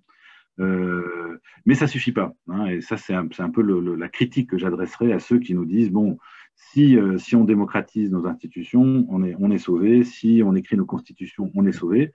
oui, en partie, mais à condition aussi de se débrancher et de démanteler les macro-systèmes économiques et techniques dont nous dépendons pour vivre aujourd'hui hein, et qui nous imposent leur logique euh, contre cet idéal d'autonomie. Alors voilà, voilà le, en gros la base de la proposition. Peut-être je, je, je, je, termine, je termine euh, par quelques considérations un peu plus, euh, un peu plus orientées vers la, la, pratique, la mise en œuvre. Pragmatique. Pardon? Pragmatique. Ouais, c'est ça. Alors, comment est-ce qu'on opère ce, ce, ce, débranchement, qui me paraît être vraiment l'enjeu. Hein, c'est l'enjeu. En fait, c'est pour moi, c'est l'enjeu majeur que la décroissance met de l'avant. Euh, euh, le débranchement de ces, de ces macrosystèmes euh, économiques et, techniques. Et, et c'est là-dessus que probablement elle rentre en débat avec certaines positions de gauche classiques. donc, comment opérer ce débranchement? C'est clair que ça implique inévitablement une relocalisation de l'essentiel des activités qui nous permettent de vivre aujourd'hui, dans un refus de la mondialisation. Donc, une démondialisation, mais une démondialisation ouverte, ouverte sur la possibilité que euh, les idées puissent circuler, continuer à circuler, ce qui n'est pas le cas aujourd'hui. Les idées aujourd'hui sont, marchandisées, font l'objet de... Le copyright. C'est ça. Euh, donc, euh, les idées doivent pouvoir circuler, et les humains aussi. Les humains, quand ils ont besoin de circuler, on doit pouvoir les laisser circuler. Dans les circonstances actuelles, ça va devenir de plus en plus essentiel. Donc, le capital, les marchandises, non. c'est ça qui circule aujourd'hui très librement, puis les plus riches. Hein, il s'agit d'inverser ça en fait, hein, de permettre aux humains et surtout à ceux qui en ont besoin de pouvoir bouger, euh, notamment quand il s'agit de, sauver leur peau ou leur liberté euh, et, aux idées. Donc, premier point, relocalisation de l'essentiel des activités qui nous permettent de vivre. Euh, pour vivre justement, pour subvenir à nos besoins, s'appuyer de plus en plus sur ce qu'on appelle des bases technologies ou des low-tech, des techniques donc beaucoup plus simples que celles que nous utilisons actuellement, beaucoup moins sophistiquées, à bien des égards beaucoup moins puissantes aussi, mais beaucoup moins problématiques sur trois points. Euh, des techniques qui seraient soutenables sur le plan écologique. La plupart de nos techniques aujourd'hui sont insoutenables sur le plan écologique. Les machines qu'on est en train d'utiliser là aujourd'hui, elles n'ont pas d'avenir en fait sur le plan écologique. Il faut, le réaliser. Internet n'a pas vraiment d'avenir sous sa forme actuelle sur le plan écologique. C'est insoutenable. C'est comme, comme dit le, camarade Philippe Gauthier, c'est des, technologies zombies. Euh, donc, une bonne technique, une basse technologie, c'est une technique soutenable sur le plan écologique. C'est une technique qui est accessible à tout le monde. Seul ne devrait être diffusé, utiliser des techniques euh, qui sont accessibles à tout le monde. Hein. Si elles ne sont réservées qu'à une élite, euh, il, faut, il, faut, il faut les écarter.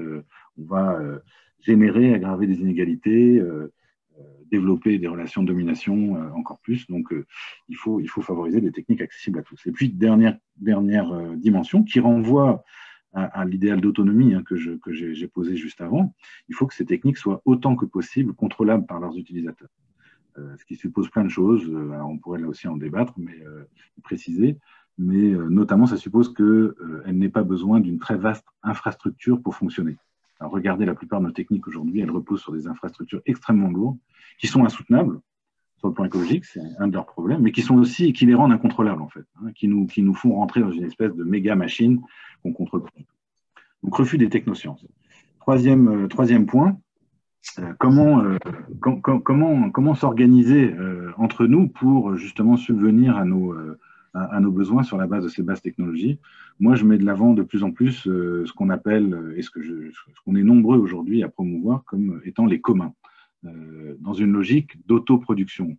Autant que possible, essayer désormais de, euh, de produire pour satisfaire nos propres aspirations et non plus produire pour faire accumuler de l'argent euh, à des détenteurs de capitaux. Hein. C'est l'enjeu. Donc produire par nous-mêmes et pour nous-mêmes.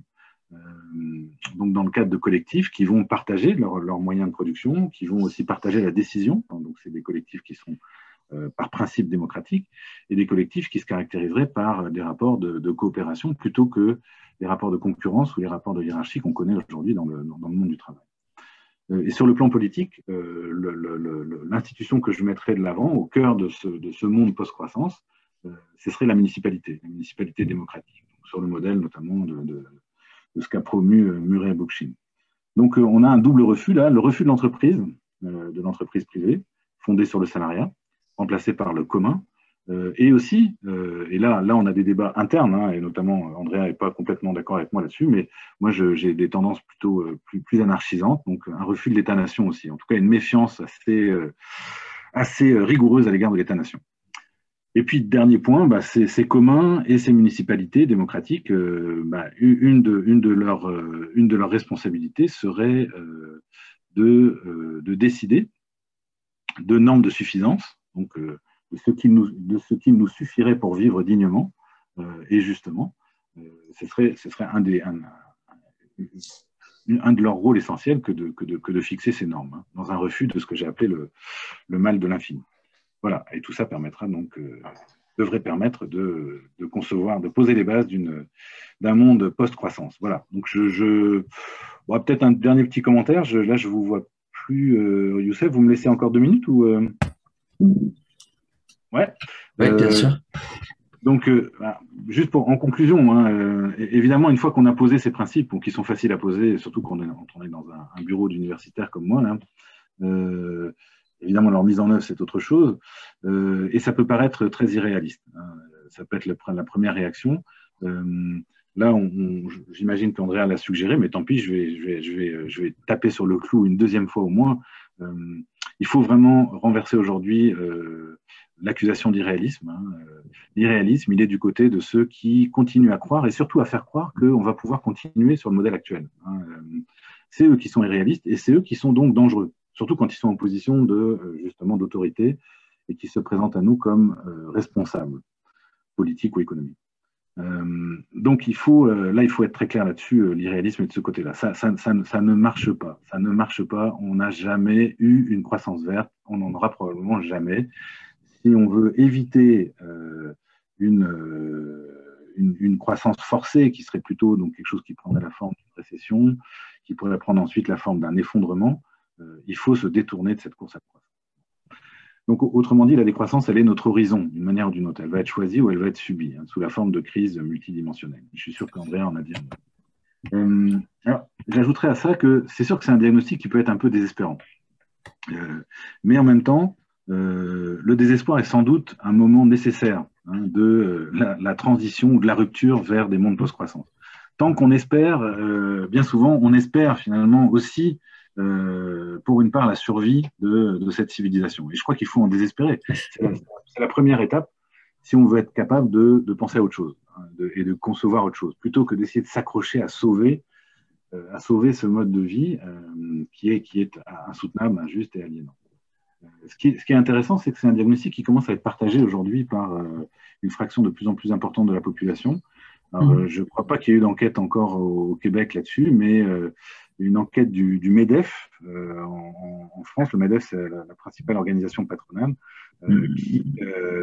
qui, a révélé dans une question qui était une belle question, une vraie question sur la décroissance, mmh. qui était posée honnêtement, et qui révélait que 67% des Français étaient favorables à la décroissance. Et, tenez-vous bien, 70% des Britanniques, qui sont pourtant, euh, à bien des égards, les inventeurs du capitalisme, enfin on pourrait dire, c'est un, peu, un petit peu rapide de le dire, mais bref, en tout cas, donc, donc, euh, donc il y a une vraie ouverture à cette idée. Alors c'est sûr que c'est facile d'être ouvert à l'idée, après, euh, ses implications, c'est autre chose, mais quand même. et, d'ailleurs, les, politiques ne se, font pas. Hein. Vous prenez le, le, débat récent euh, en France euh, au sein du mouvement écologiste pour, la, pour désigner le, candidat écologique, euh, écologiste au présidentiel l'an prochain. vous aviez Delphine Bateau, qui était une des quatre candidates, qui s'est présentée vraiment sous la bannière de la décroissance hein, et qui n'a pas du tout caché et qui a fait un score très honorable parce que finalement les quatre candidats ont été très proches les uns des autres, pratiquement un quart de, l'électorat national. Donc, donc voilà, il y a, y, a, y a, une ouverture de ce côté-là. Hein, et puis, je dirais que ces communs dont je fais la promotion de plus en plus et, euh, sont intéressants parce que beaucoup de gens aujourd'hui se rendent compte que là, il y a quelque chose de. Il y a, une idée qui est, qui est, intéressante, qui nous sort de l'alternative euh, dans laquelle on a été enfermé au XXe siècle entre le modèle du capitalisme libéral occidental et le modèle, on va dire, soviétique ou même maoïste. Hein, les communs, c'est ni l'un ni l'autre. C'est vraiment une autre façon de concevoir les choses. C'est commun, on est très nombreux à les, les, promouvoir. Et puis quand on fait de l'histoire, quand on fait de l'anthropologie, on se rend compte que c'est finalement une forme de vie sociale qui a été omniprésente dans l'histoire de l'humanité. Donc il n'y a même pas tout à réinventer, il y a plutôt à redécouvrir et éventuellement ajuster. Voilà pour, voilà pour ma proposition. Merci beaucoup de votre écoute. Et encore toutes mes excuses d'être arrivé si tard. C'est absolument pas, pas, grave du tout d'être arrivé si tard. C'était une présentation très, très rigoureuse. Merci beaucoup. merci beaucoup. Et euh, du coup, des questions? Tout le monde? Et aussi, d'ailleurs, euh, j'ai remarqué que Samuel nous a quittés malheureusement. Donc, du coup, euh,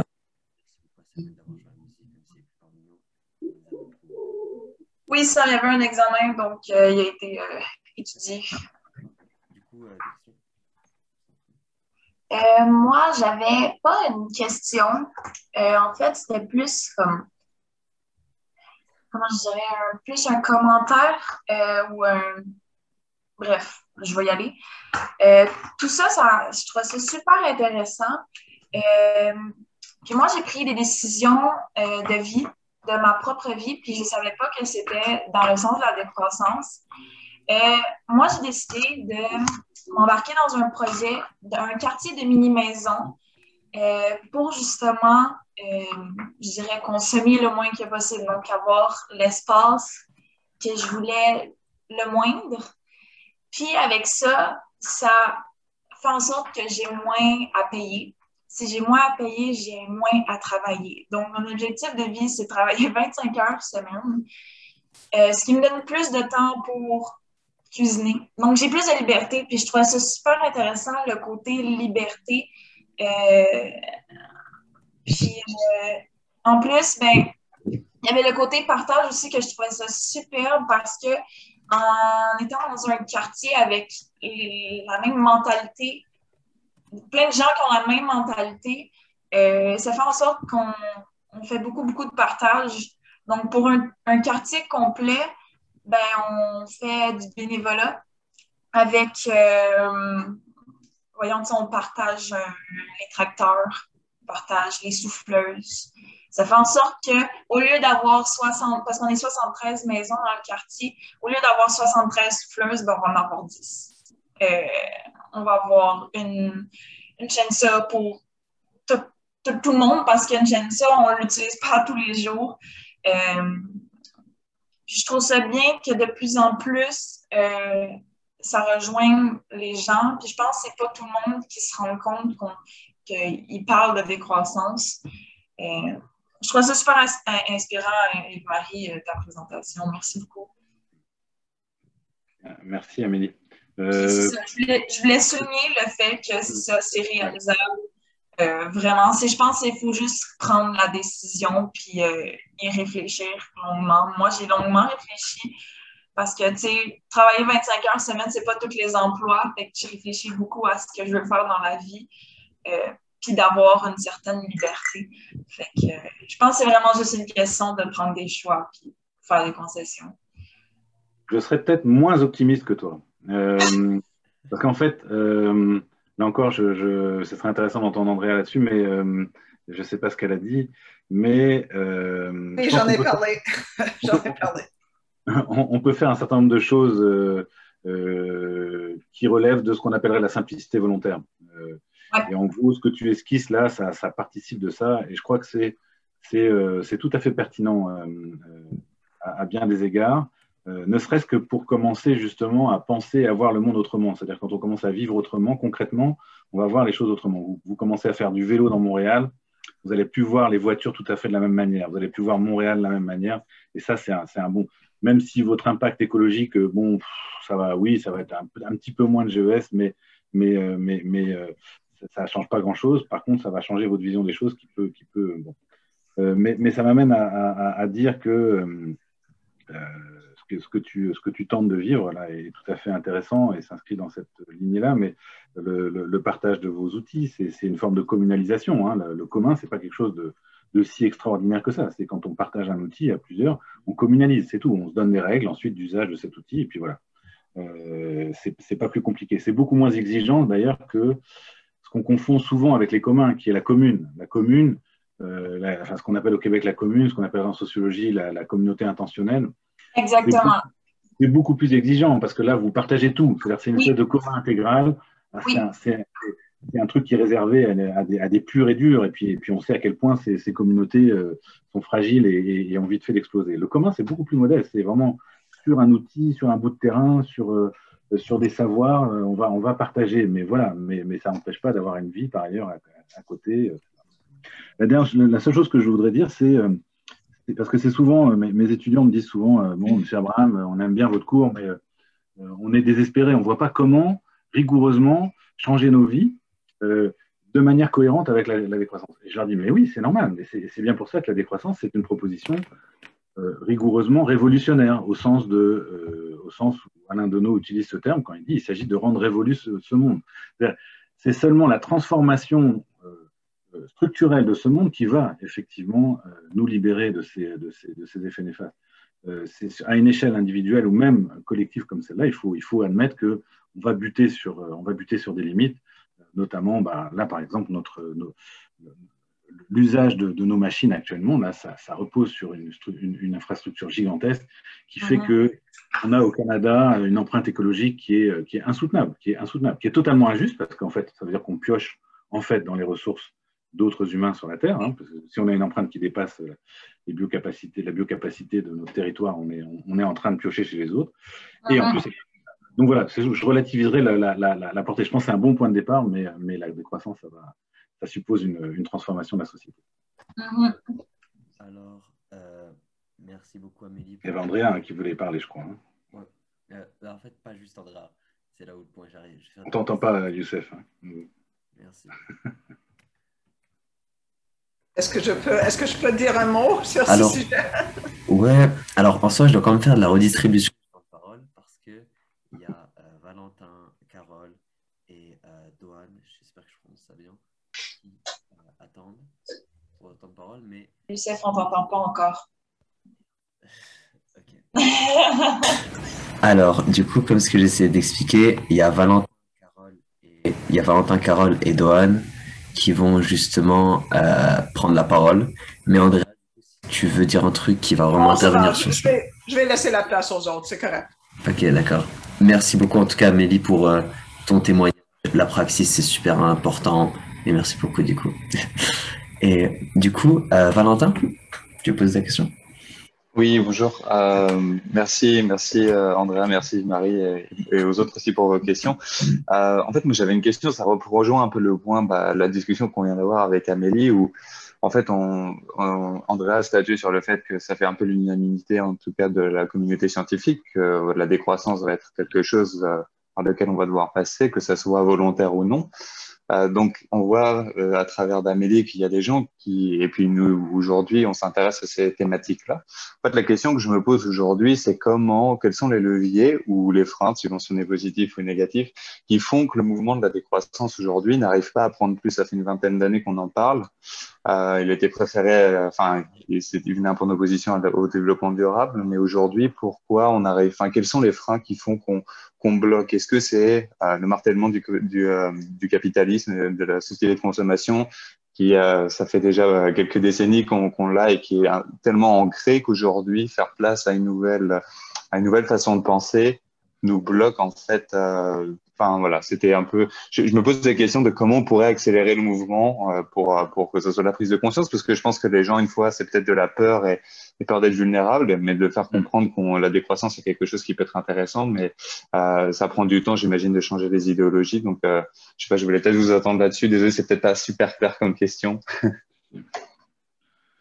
c'est très clair et c'est très embêtant comme question. c'est une très bonne question. pourquoi pourquoi ces, ces, idées, euh, ces idées imparables, finalement, euh, euh, peinent, à, peinent effectivement à, à, à se, diffuser Bon, alors d'abord, ça se diffuse quand même. Hein. Depuis 20 ans, il y a quand même. bon, c'est sûr que moi, j'essaye de me rassurer. je consacre beaucoup de mon temps à ces idées-là, donc, donc je me rassure en disant ça progresse Euh, donc c'est le verre à moitié, plein, à moitié plein, à moitié vide, mais euh, ça, quand même, ça progresse quand même beaucoup. hein, euh, euh, sérieusement, je sais qu'Andrea voulait parler de, du dernier rapport du GIEC. euh, bon, euh, c'est- majeur, c'est majeur. C'est vraiment. euh, et, si, vous, si, vous, si vous lisiez ce qu'on qu'on pouvait, euh, si vous relisiez ce qu'on lisait par exemple dans le journal Le Monde euh, au milieu des, années 2000 sur la décroissance, il y a un changement qui est, qui est- très important. Donc, donc là, on a, on a dans, ces, dans, ces, dans les grands médias, dans ce, cette, composante de la superstructure capitaliste, là, il y a des choses qui se passent et qui sont, qui sont quand même qui sont intéressantes. Moi, je, alors, ce serait vraiment intéressant aussi de- de- d'entendre Andrea qui a, qui a plein d'idées là-dessus sur les freins euh, euh, et qui réfléchit sûrement au moins autant que moi. Euh, moi, je dirais que enfin, je, vois, je vois deux freins. Il y a le, le- un frein qui est d'ordre idéologique. Alors nous, on, on affronte ce frein-là avec ce qu'on appelle la décolonisation de l'imaginaire. Je ne sais pas si Andrea a utilisé ce concept qui est euh, inspiré des, travaux de Cornelius Castoriadis et repris par euh, Serge Latouche, qui est le, un des premiers euh, promoteurs de la décroissance. Donc en fait, comment, nous faire voir notre mode de vie comme particulier, spécifique, comme problématique, mais aussi comme finalement assez extraordinaire au sens neutre du terme par rapport à d'autres modes de vie humains. Donc ça pour moi il y a un gros travail à faire et qui consiste le plus souvent à contraster notre monde avec d'autres mondes humains pour dire mais regardez en fait on est vraiment bizarre, on est complètement bizarre. On a cette, cette course à la croissance, c'est un truc, c'est ce que j'ai commencé par faire au début. Euh, on est les seuls à avoir, euh, en tant qu'humains, à, à s'être donné ça comme idéal collectif, c'est croître toujours plus. C'est donc, et là, quand, on, quand, quand, mes étudiants voient ça, quand, euh, quand euh, ils lisent autour de ça, bon, bah, ils disent merde, tout d'un coup, euh, bon, euh, ça, ça, ça, euh, l'édifice tremble un peu. Maintenant, je pense que le problème, c'est, et c'est là qu'est le principal frein, c'est que je crois que cette course à la croissance, elle n'est pas simplement inscrite dans nos têtes. Elle est dans nos têtes, ça se joue sur le plan idéologique, donc le travail de décolonisation est important, mais en fait, nos sociétés dépendent concrètement, structurellement de la croissance. Donc, euh, si vous avez moins de croissance, euh, vous avez potentiellement des gens qui vont se retrouver sans emploi. Euh, vous avez un trésor public qui va, euh, qui, va, qui, va, qui va diminuer. Donc, vous avez un État qui va, être, qui va perdre de sa puissance pour faire des bêtises, mais aussi pour faire des choses bien comme des services publics, par exemple, donc euh, qui, va, qui va pouvoir. Pourquoi est-ce qu'on est, on est dans des régimes d'austérité ou de quasi-austérité depuis un bon moment pour ce qui est justement d'un certain nombre de grands services publics en Occident?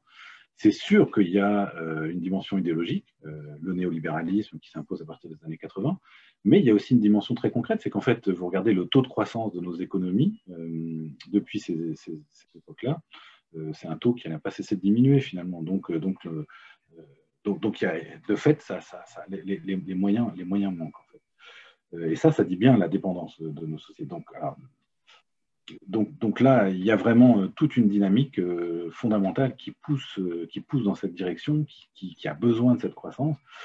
La décroissance, c'est remettre tout ça en question, c'est transformer radicalement. On peut, comprendre, on peut comprendre que ça inquiète beaucoup de gens, et quand ils ont compris que ce n'est pas juste dans nos têtes que ça se passe, mais que c'est vraiment dans la, dynamique même.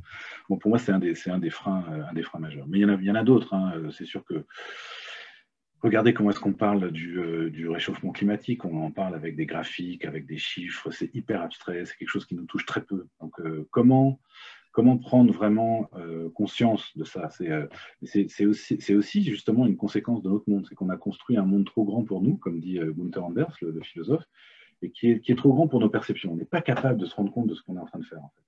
Ça, c'est un enjeu majeur. C'est comment sentir ça? Alors, des gens qui savent écrire, des gens qui savent faire des films, qui savent euh, qui savent raconter des choses peuvent nous faire sentir un peu les choses, mais c'est extrêmement difficile. C'est parce que c'est trop grand. Là, c'est physiologiquement, on ne peut pas, euh, on peut pas se représenter les effets de ce qu'on est en train de, produire collectivement. On peut pas, euh, on peut pas les percevoir évidemment, sinon de façon très indirecte, et on peut pas les sentir. Dès lors, comme dit Anders, on peut pas se sentir responsable. Euh, si on se sent pas responsable, ben pourquoi est-ce qu'on bougerait? En plus, on participe au désastre en faisant des choses qui sont pas qui ne sont pas mauvaises. Enfin, euh, vous prenez votre bagnole pour aller accompagner euh, vos enfants à l'école. Bah, c'est bien d'accompagner ses enfants à l'école. Bah, non, mais sauf que quand vous faites ça, bah, vous participez au désastre. Bon, mais c'est quand même pas évident d'associer un truc très ordinaire, très positif dans votre vie quotidienne à quelque chose de très néfaste. Voilà. voilà pour quelques freins, mais je suis sûr qu'Andrea aura d'autres idées. Euh, merci beaucoup pour ces éléments de réponse. Vous m'entendez? Ok, parfait. Carole, est-ce que vous voulez poser votre question? Oui, bonjour, merci. C'était très, très intéressant, vraiment. Puis je suis contente de, d'entendre euh, enfin euh, des gens oser dire que euh, faut être contre les technosciences et que ça ne se solutionnera pas dans cela. Alors, j'avais une question que je vais, je vais mettre en contexte. Euh, moi, j'ai été euh, faire mon terrain de thèse dans l'économie solidaire au Brésil et là, j'ai vu des gens qui euh, défendaient une autre manière de, concevoir euh, l'idée de euh, s'organiser, produire, etc. Et en même temps, euh, ce qu'on leur répondait, c'était, mais vous ne serez pas capable de gérer tout cela, euh, euh, parce que c'est des gens, euh, les, les- les personnes, surtout dans l'économie solidaire, c'est ceux qui sont exclus du modèle économique dominant, etc. Plus des gens qui choisissent de le faire, mais quand même, c'est beaucoup ça. Et donc, les exclus, on les prend toujours pour des gens incapables de comprendre et incapables de gérer, incapables de, etc. Euh, or, c'est là qu'on retrouve aussi les communautés euh, quilombolas, les communautés autochtones, euh, bon, un certain nombre de gens qui ont aussi d'autres propositions cosmogoniques, est-ce qu'on peut dire ça, sur la cosmogonie, sur la vision du monde, n'est-ce pas? Et moi, en fait, la question, c'est un peu, ça m'a fait réagir parce que je suis très euh, sensible à, la façon d'expliquer les choses. Mais euh, pour faire un, un, un lien, pourquoi ne pas dire que le problème de la croissance, enfin, c'est le problème de la recherche du profit? Pourquoi ne pas nommer le capital? Et pourquoi ne pas dire que c'est mondial? Parce que, en fait, euh, je me réfère à Brodel, mais en fait, l'économie monde, ça fait 600 ans qu'elle existe, au moins, on, le voit, quoi. Donc, c'est ça qui est en jeu. Et c'est une autre cosmogonie dont il s'agit euh, aussi de mettre en place, quoi. Euh, c'est pas, bon, en, essayant, et c'est la question, c'est quel rapport avec les communautés autochtones en Amérique latine euh, ou d'autres populations en Afrique, en Asie, etc., qui posent déjà ces questions-là, euh, qu'on entend peu dans le débat public parce que ceux qui relaient les voix le font pas, les journalistes, des, universitaires et tout le font pas parce que l'idée est bonne, mais parce que les gens ont du pouvoir et que les bonnes idées euh, comme ça euh, restent invisibles longtemps tant qu'il n'y a pas soit un mouvement social pour les porter ou des choses comme ça. Donc là, j'aurais bien aimé vous entendre, les deux intervenants, sur cette question des rapports avec ces communautés, cette question de euh, d'un débat et de la place de ces personnes dans la décision sur aussi les d'autres visions du monde et comment on s'y prend, quoi. Je ne sais pas si je suis claire, mais bon, voilà. Tu, tu veux commencer, Andrea? Ou, euh, Euh, je, je pourrais peut-être commencer avec juste un- un- une petite mise en garde. Euh, je, je pense qu'il il faut être prudent pour ne pas instrumentaliser les luttes des peuples autochtones qui ont leur propre logique et leurs propres objectifs.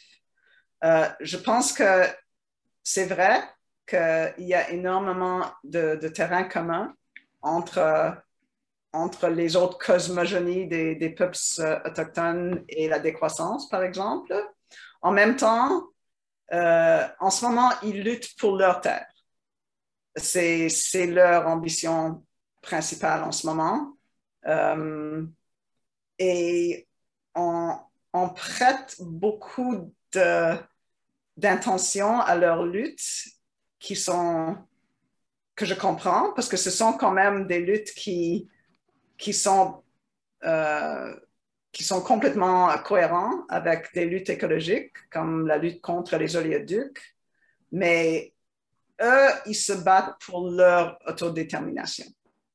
Alors, c'est juste la petite mise en garde que je fais, mais c'est sûr qu'il y a un énorme potentiel pour des alliances, pour, euh, pour des échanges, pour la compréhension mutuelle, et qu'il faut prendre toutes les opportunités pour construire ces alliances et, pour, aussi, comme, j'ai mentionné dans un débat récemment, vraiment faire preuve d'humilité face, euh, face à toute la, toute la façon de voir la vision du monde euh, des peuples autochtones. J'ajouterais juste à ce que disait Andrea que Andrea est dans notre collectif euh, la personne qui en même temps nous rappelle toujours euh, justement cette à la fois enfin, ce devoir de solidarité avec avec les autochtones déjà donc en territoire canadien ou québécois euh, tout en nous mettant en garde contre les instrumentations possibles. Mais donc, euh, moi, c'est souvent Andrea qui me, qui me ramène vers ces, questions-là. Euh, et bon, je, me situe complètement dans la même perspective. J'ajouterais que la, la, décroissance n'est plus seulement une critique occidentale, enfin que, elle, est, reprise, relayée maintenant ailleurs dans le, dans le monde. Euh, ça a commencé plutôt en Amérique latine, mais c'est euh, maintenant en Asie. Il y a aussi, euh, il y a aussi donc des, militants, des, intellectuels qui reprennent cette, cette idée-là. Donc c'est plus, elle est plus occidentalo-centrée complètement. Euh, et pour, pour, une raison que, que Carole pose bien, c'est-à-dire que le problème de fond derrière tout ça, euh, c'est effectivement le capitalisme, en fait. Donc, euh, et qui, comme il est mondialisé, bah oui, le problème, il est mondialisé, même si enfin, ça se traduit par des effets qui, qui varient selon les lieux et selon la proximité avec le centre, pour, pour faire le lien avec, avec le, le concept d'économie monde, ou les centres. Euh, donc oui, là aussi, je suis entièrement d'accord avec Carole. C'est euh, qu'est-ce qu'il vaut mieux faire? Bah, il, vient de sortir cette semaine euh, un, très bon petit livre chez Éco-Société qui s'appelle Une écologie pour le pour le 99%, où donc le sous-titre c'est déboulonner 20 mythes sur la sur l'écologie. et un des mythes, c'est finalement tout ça, c'est le problème de la croissance. C'est juste la croissance le problème. Et et l'auteur de, ce, texte-là dit euh, bah non, la croissance, c'est pas le problème. Le problème, c'est le capitalisme qui, euh, pour se reproduire, effectivement, euh, va essayer de générer de la croissance. Donc ça, je suis entièrement d'accord. Alors après, qu'est-ce qui est mieux qui est mieux? Je pense que finalement, le, le, le, entrer dans ces débats-là par la critique de la croissance, c'est quand même assez intéressant. Parce que, alors déjà, on va, on va on ne va pas effrayer certaines personnes qui vont s'effrayer tout de suite dès que le mot capitalisme sort. Enfin, dans mon école, moi, si vous utilisez le mot capitalisme, vous êtes classé tout de suite. Hein. Normalement, le bon mot, c'est pas capitalisme, c'est économie de marché. Donc, euh, si vous dites économie de marché, on sait de quel bord vous êtes. Capitaliste, on sait de quel bord. Donc, euh, euh, mais en, attaquant la croissance, finalement, et en attaquant par la question écologique, finalement, là, c'est bon. Et après, après, effectivement, quand on demande aux gens bah, pourquoi est-ce qu'on est en cette logique de croissance, bah, parce que c'est une stratégie typiquement capitaliste. Le capital va se valoriser par la croissance, c'est une de ces façons de, s'accumuler, la principale, mais, euh, mais, donc je suis d'accord. Mais, peut-être qu'il y a une vertu, je crois, à, rentrer dans ces critiques-là, ces réflexions par la critique de la croissance, aussi parce que, euh, parce que quand même, elle permet aussi de, transcender euh, et donc de questionner aussi cette grande opposition dans laquelle moi j'ai grandi, euh, moi qui suis vieux, euh, où en gros il y avait deux grands camps, il y avait deux grands modèles, le modèle soviétique, le modèle, le, modèle américain, alors qu'au regard de, de, cette réflexion sur la croissance, on en arrive à l'idée que ces deux modèles qui étaient très proches et qui butaient sur à peu près les mêmes problèmes, etc., qui ont généré les mêmes difficultés. et donc ça aussi c'est intéressant, je trouve, politiquement. Mais je suis d'accord sur le, sur le l'analyse de départ. C'est vrai qu'il faut, il y a un moment où il faut, il faut le dire, que c'est bien le capitalisme qui Mais je, je, dois ajouter que, en tout cas, en ce qui, en ce qui me concerne et en ce qui concerne Yves-Marie, euh, nous ne manquons pas d'opportunités de, de, parler du capitalisme. C'est pas comme si c'est une thématique euh, que nous abordons pas. C'est toujours assez clair dans nos discours et on, on utilise, on, on, on, définit le système aussi un des avantages, c'est que ça nous. je pense qu'Andrea et moi, on était euh, anticapitalistes avant de découvrir le mouvement de la décroissance. Euh, euh, mais par contre, ça permet le mouvement de la décroissance de rendre anticapitaliste des gens qui l'étaient pas forcément. Donc ça, c'est c'est peut-être l'avantage tactique de la décroissance.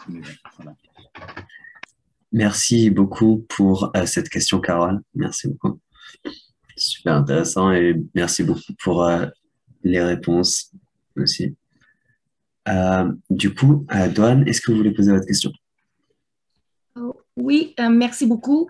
En fait, ma question aurait pu ressembler euh, un peu beaucoup à ce que Caron a amené, euh, vu du fait que, juste rapidement, pour vous donner un contexte et la couleur de, la question que je vais finir par vous poser, je suis née au Vietnam. je suis venue parmi des réfugiés de la mer au Québec il y a 40 ans.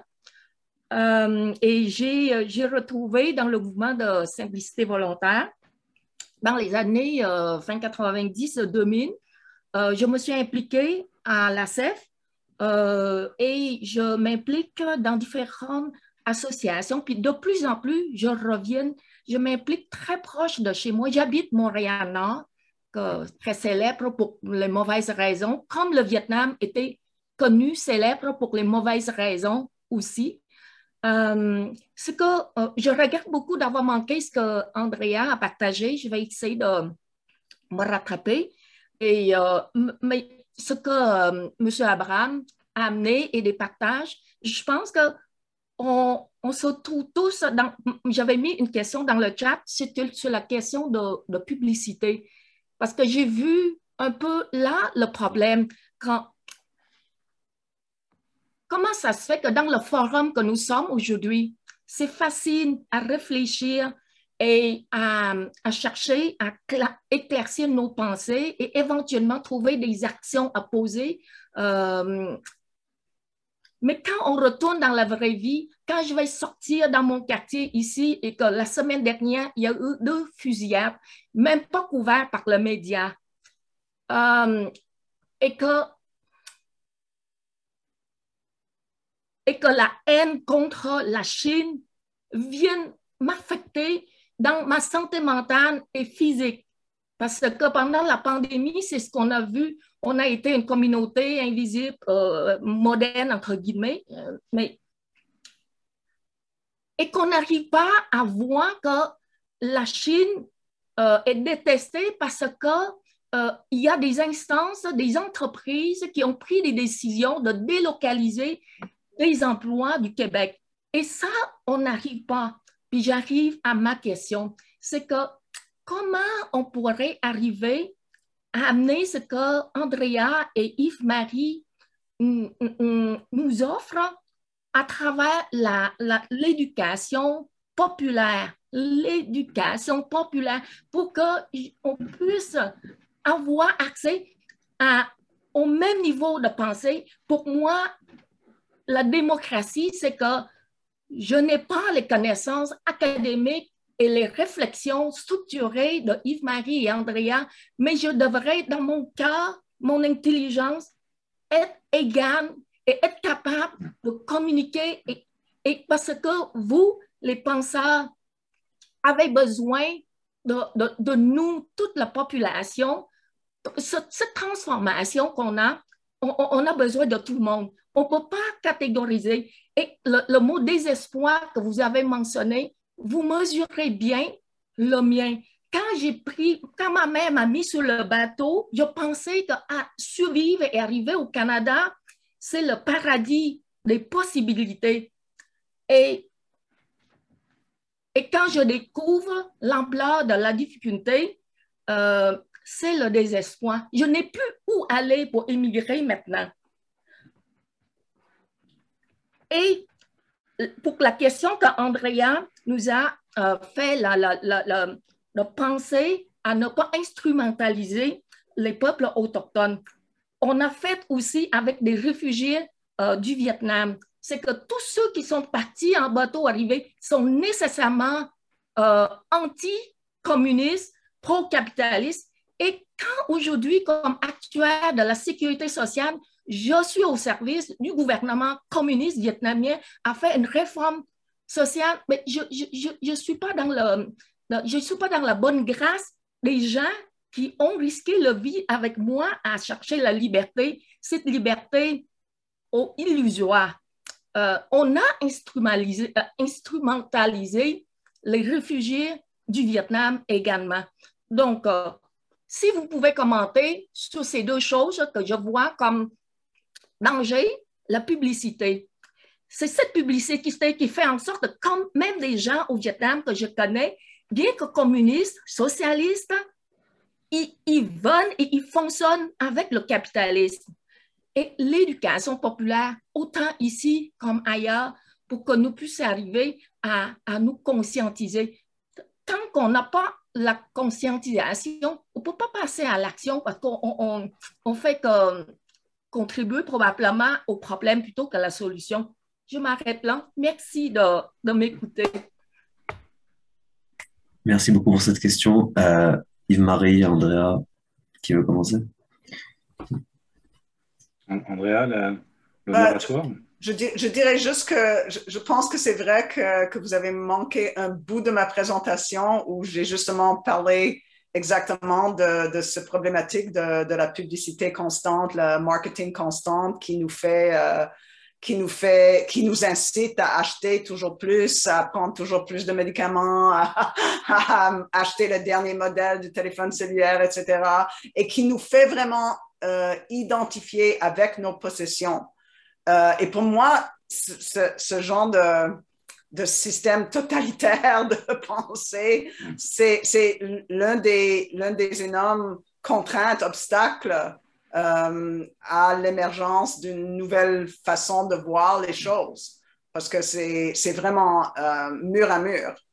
Et l'une des réformes justement les réformes structurelles de la décroissance proposées de la par la décroissance, c'est vraiment de, de, mettre des limites sur cette pollution euh, mentale qui est la publicité. Est-ce que euh, je peux faire une petite, euh, genre, un petit commentaire euh, pas, pas, forcément de la réponse. On t'entend plus. Vraiment désolé encore une fois et toujours merci de me prévenir. Mais euh, ouais, c'était par rapport en soi à la question l'angle publicité, ça et tout, ça et tout.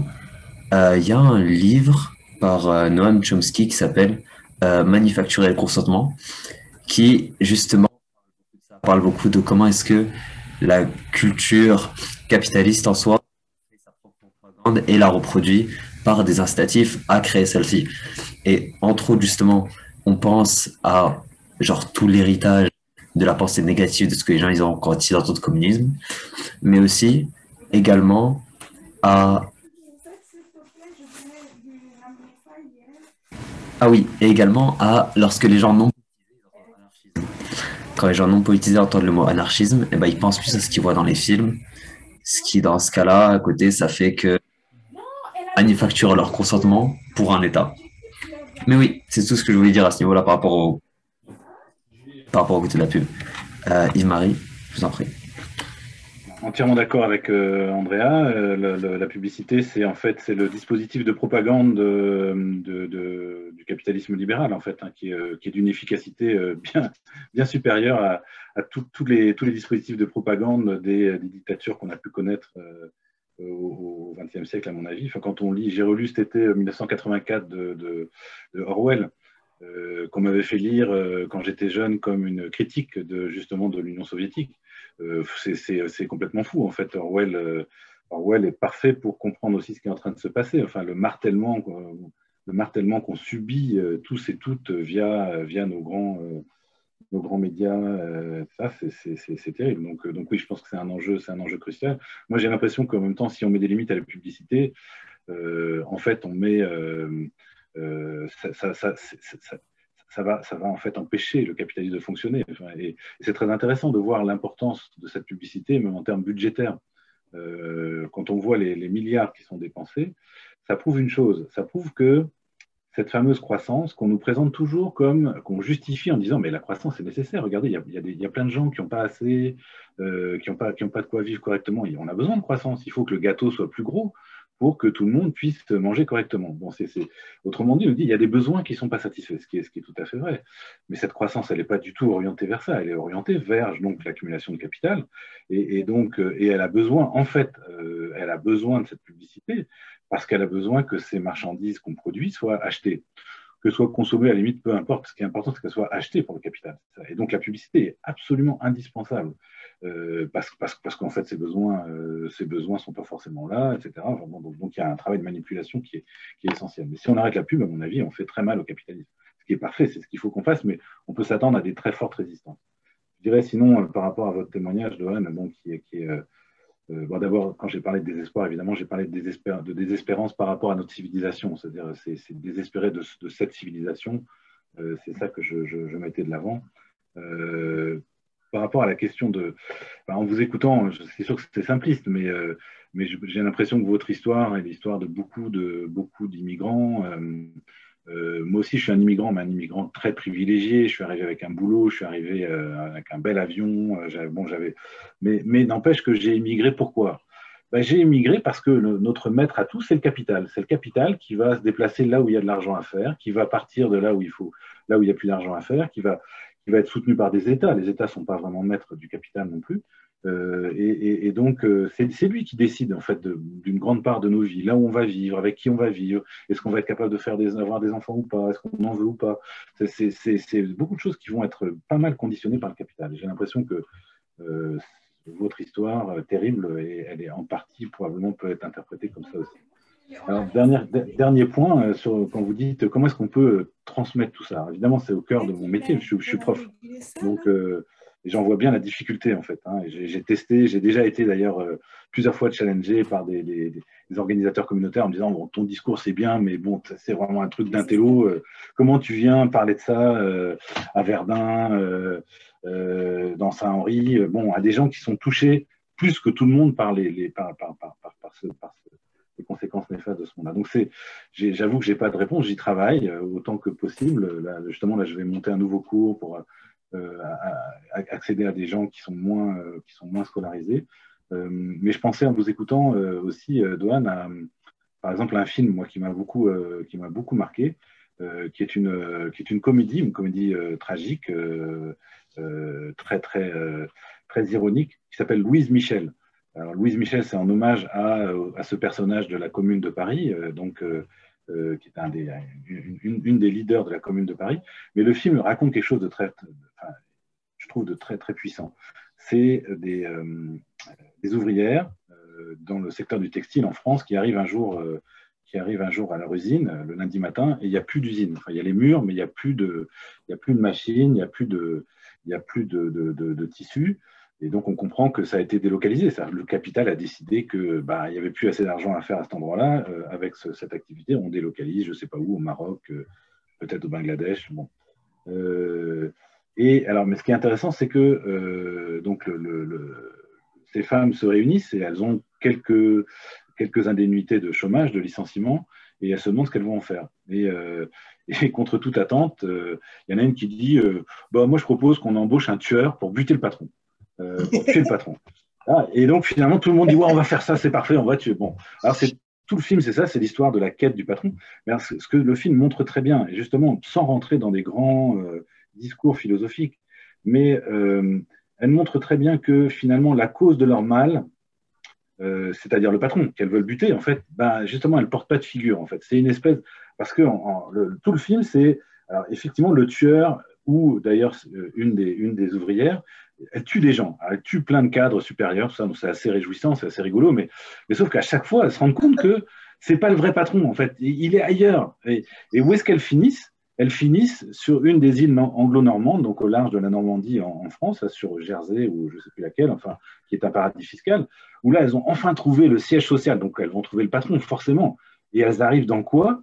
Un tout petit couloir où il y a une boîte aux lettres avec le nom de l'entreprise. Euh, donc euh, voilà, mais voilà, c'est une boîte aux lettres, donc c'est pas un individu, il n'y a pas de, donc c'est complètement. Alors, qu'est-ce que ça dit sans employer des grands mots philosophiques, mais ça dit que bah, la cause de leur mal, c'est une espèce de logique abstraite qui est certainement supportée par des salauds qui méritent peut-être pas qu'on leur fasse des cadeaux, mais, mais en fait qui sont eux-mêmes pas vraiment responsables. Cette espèce de logique là capitaliste qui nous domine. Bah, moi j'ai trouvé ça, je l'utilise un peu dans mes, dans mes cours aussi comme un moyen de, de, de, rendre plus accessible ces idées. Voilà pour, pour une piste. Mais je vous le conseille, c'est vraiment un, très réjouissant comme film. Louise Michel, il n'est pas facile à trouver, mais. Euh, alors, du coup, euh, Louise Michel, ok, je vais chercher, ça a l'air super comme film. Et du coup, on prendra une dernière question parce qu'on arrive malheureusement à la fin de notre temps. Du coup, euh, ce sera Geneviève. Tu nous fais honneur. Merci. Salut. Euh, C'était très sympa de prendre mon café du matin avec vous tous. Euh, J'ai bien aimé le samedi matin avec vous. Je sais pas une question, euh, je voulais juste faire ce commentaire auquel je pense souvent. Euh, la dame qui a témoigné avant moi, Madame euh, Tranpan, euh, nous montre aussi qu'on arrive tous à la décroissance à partir de ce que l'on est. Euh, on arrive avec notre histoire et euh, avec ce qu'on a vécu. Et moi, il se trouve que je suis née ici au Québec et de parents très, très militants euh, ben, pour, le, Parti québécois, pour l'indépendance du Québec. Quoi. Je, suis vraiment de mon histoire et de mon temps. Et euh, j'ai vécu de très, très près euh, le prosélytisme euh, indépendantisme, qui était euh, de faire des réunions de cuisine à toute occasion, partout et tout le temps, et notamment chez nous. Et ça a marché. Donc, c'est très basique ce que je vais dire, mais il y a un- une nécessité de travail terrain ou d'éducation populaire, comme disait Mme Tranfam, qui me semble euh, vraiment évidente, même si on n'a pas un discours tout prêt, même si c'est pas parfait, même si on n'est pas sûr d'atteindre tous les milieux, mais en tout cas, moi, je l'ai vu fonctionner chez nous. C'était chez nous et, partout. Et mes parents, ils en organisaient avec d'autres. Ça allait, ça venait dans des salles d'église, dans des. Je c'était un engagement intense. Et des fois, ça marchait, des fois, ça marchait pas. Des fois, ils s'engueulaient, des fois, ils, je veux dire, ça virait en foire d'empoigne. Euh, mais je veux juste dire qu'il y, a- il y a vraiment une nécessité de se mettre les deux mains dedans, quoi. Je veux dire, c'est tout. C'est c'est très simple. C'est pas une question. C'est juste euh, let's go. Voilà. C'était mon commentaire du jour. Et merci pour euh, cette vraiment euh, très intéressante euh, conversation. Alors, euh, bah, merci beaucoup. En vrai, je pense que c'est parfait pour clôturer en soi. Ça résume vraiment toute l'idée. Organisez-vous. Organisez-vous.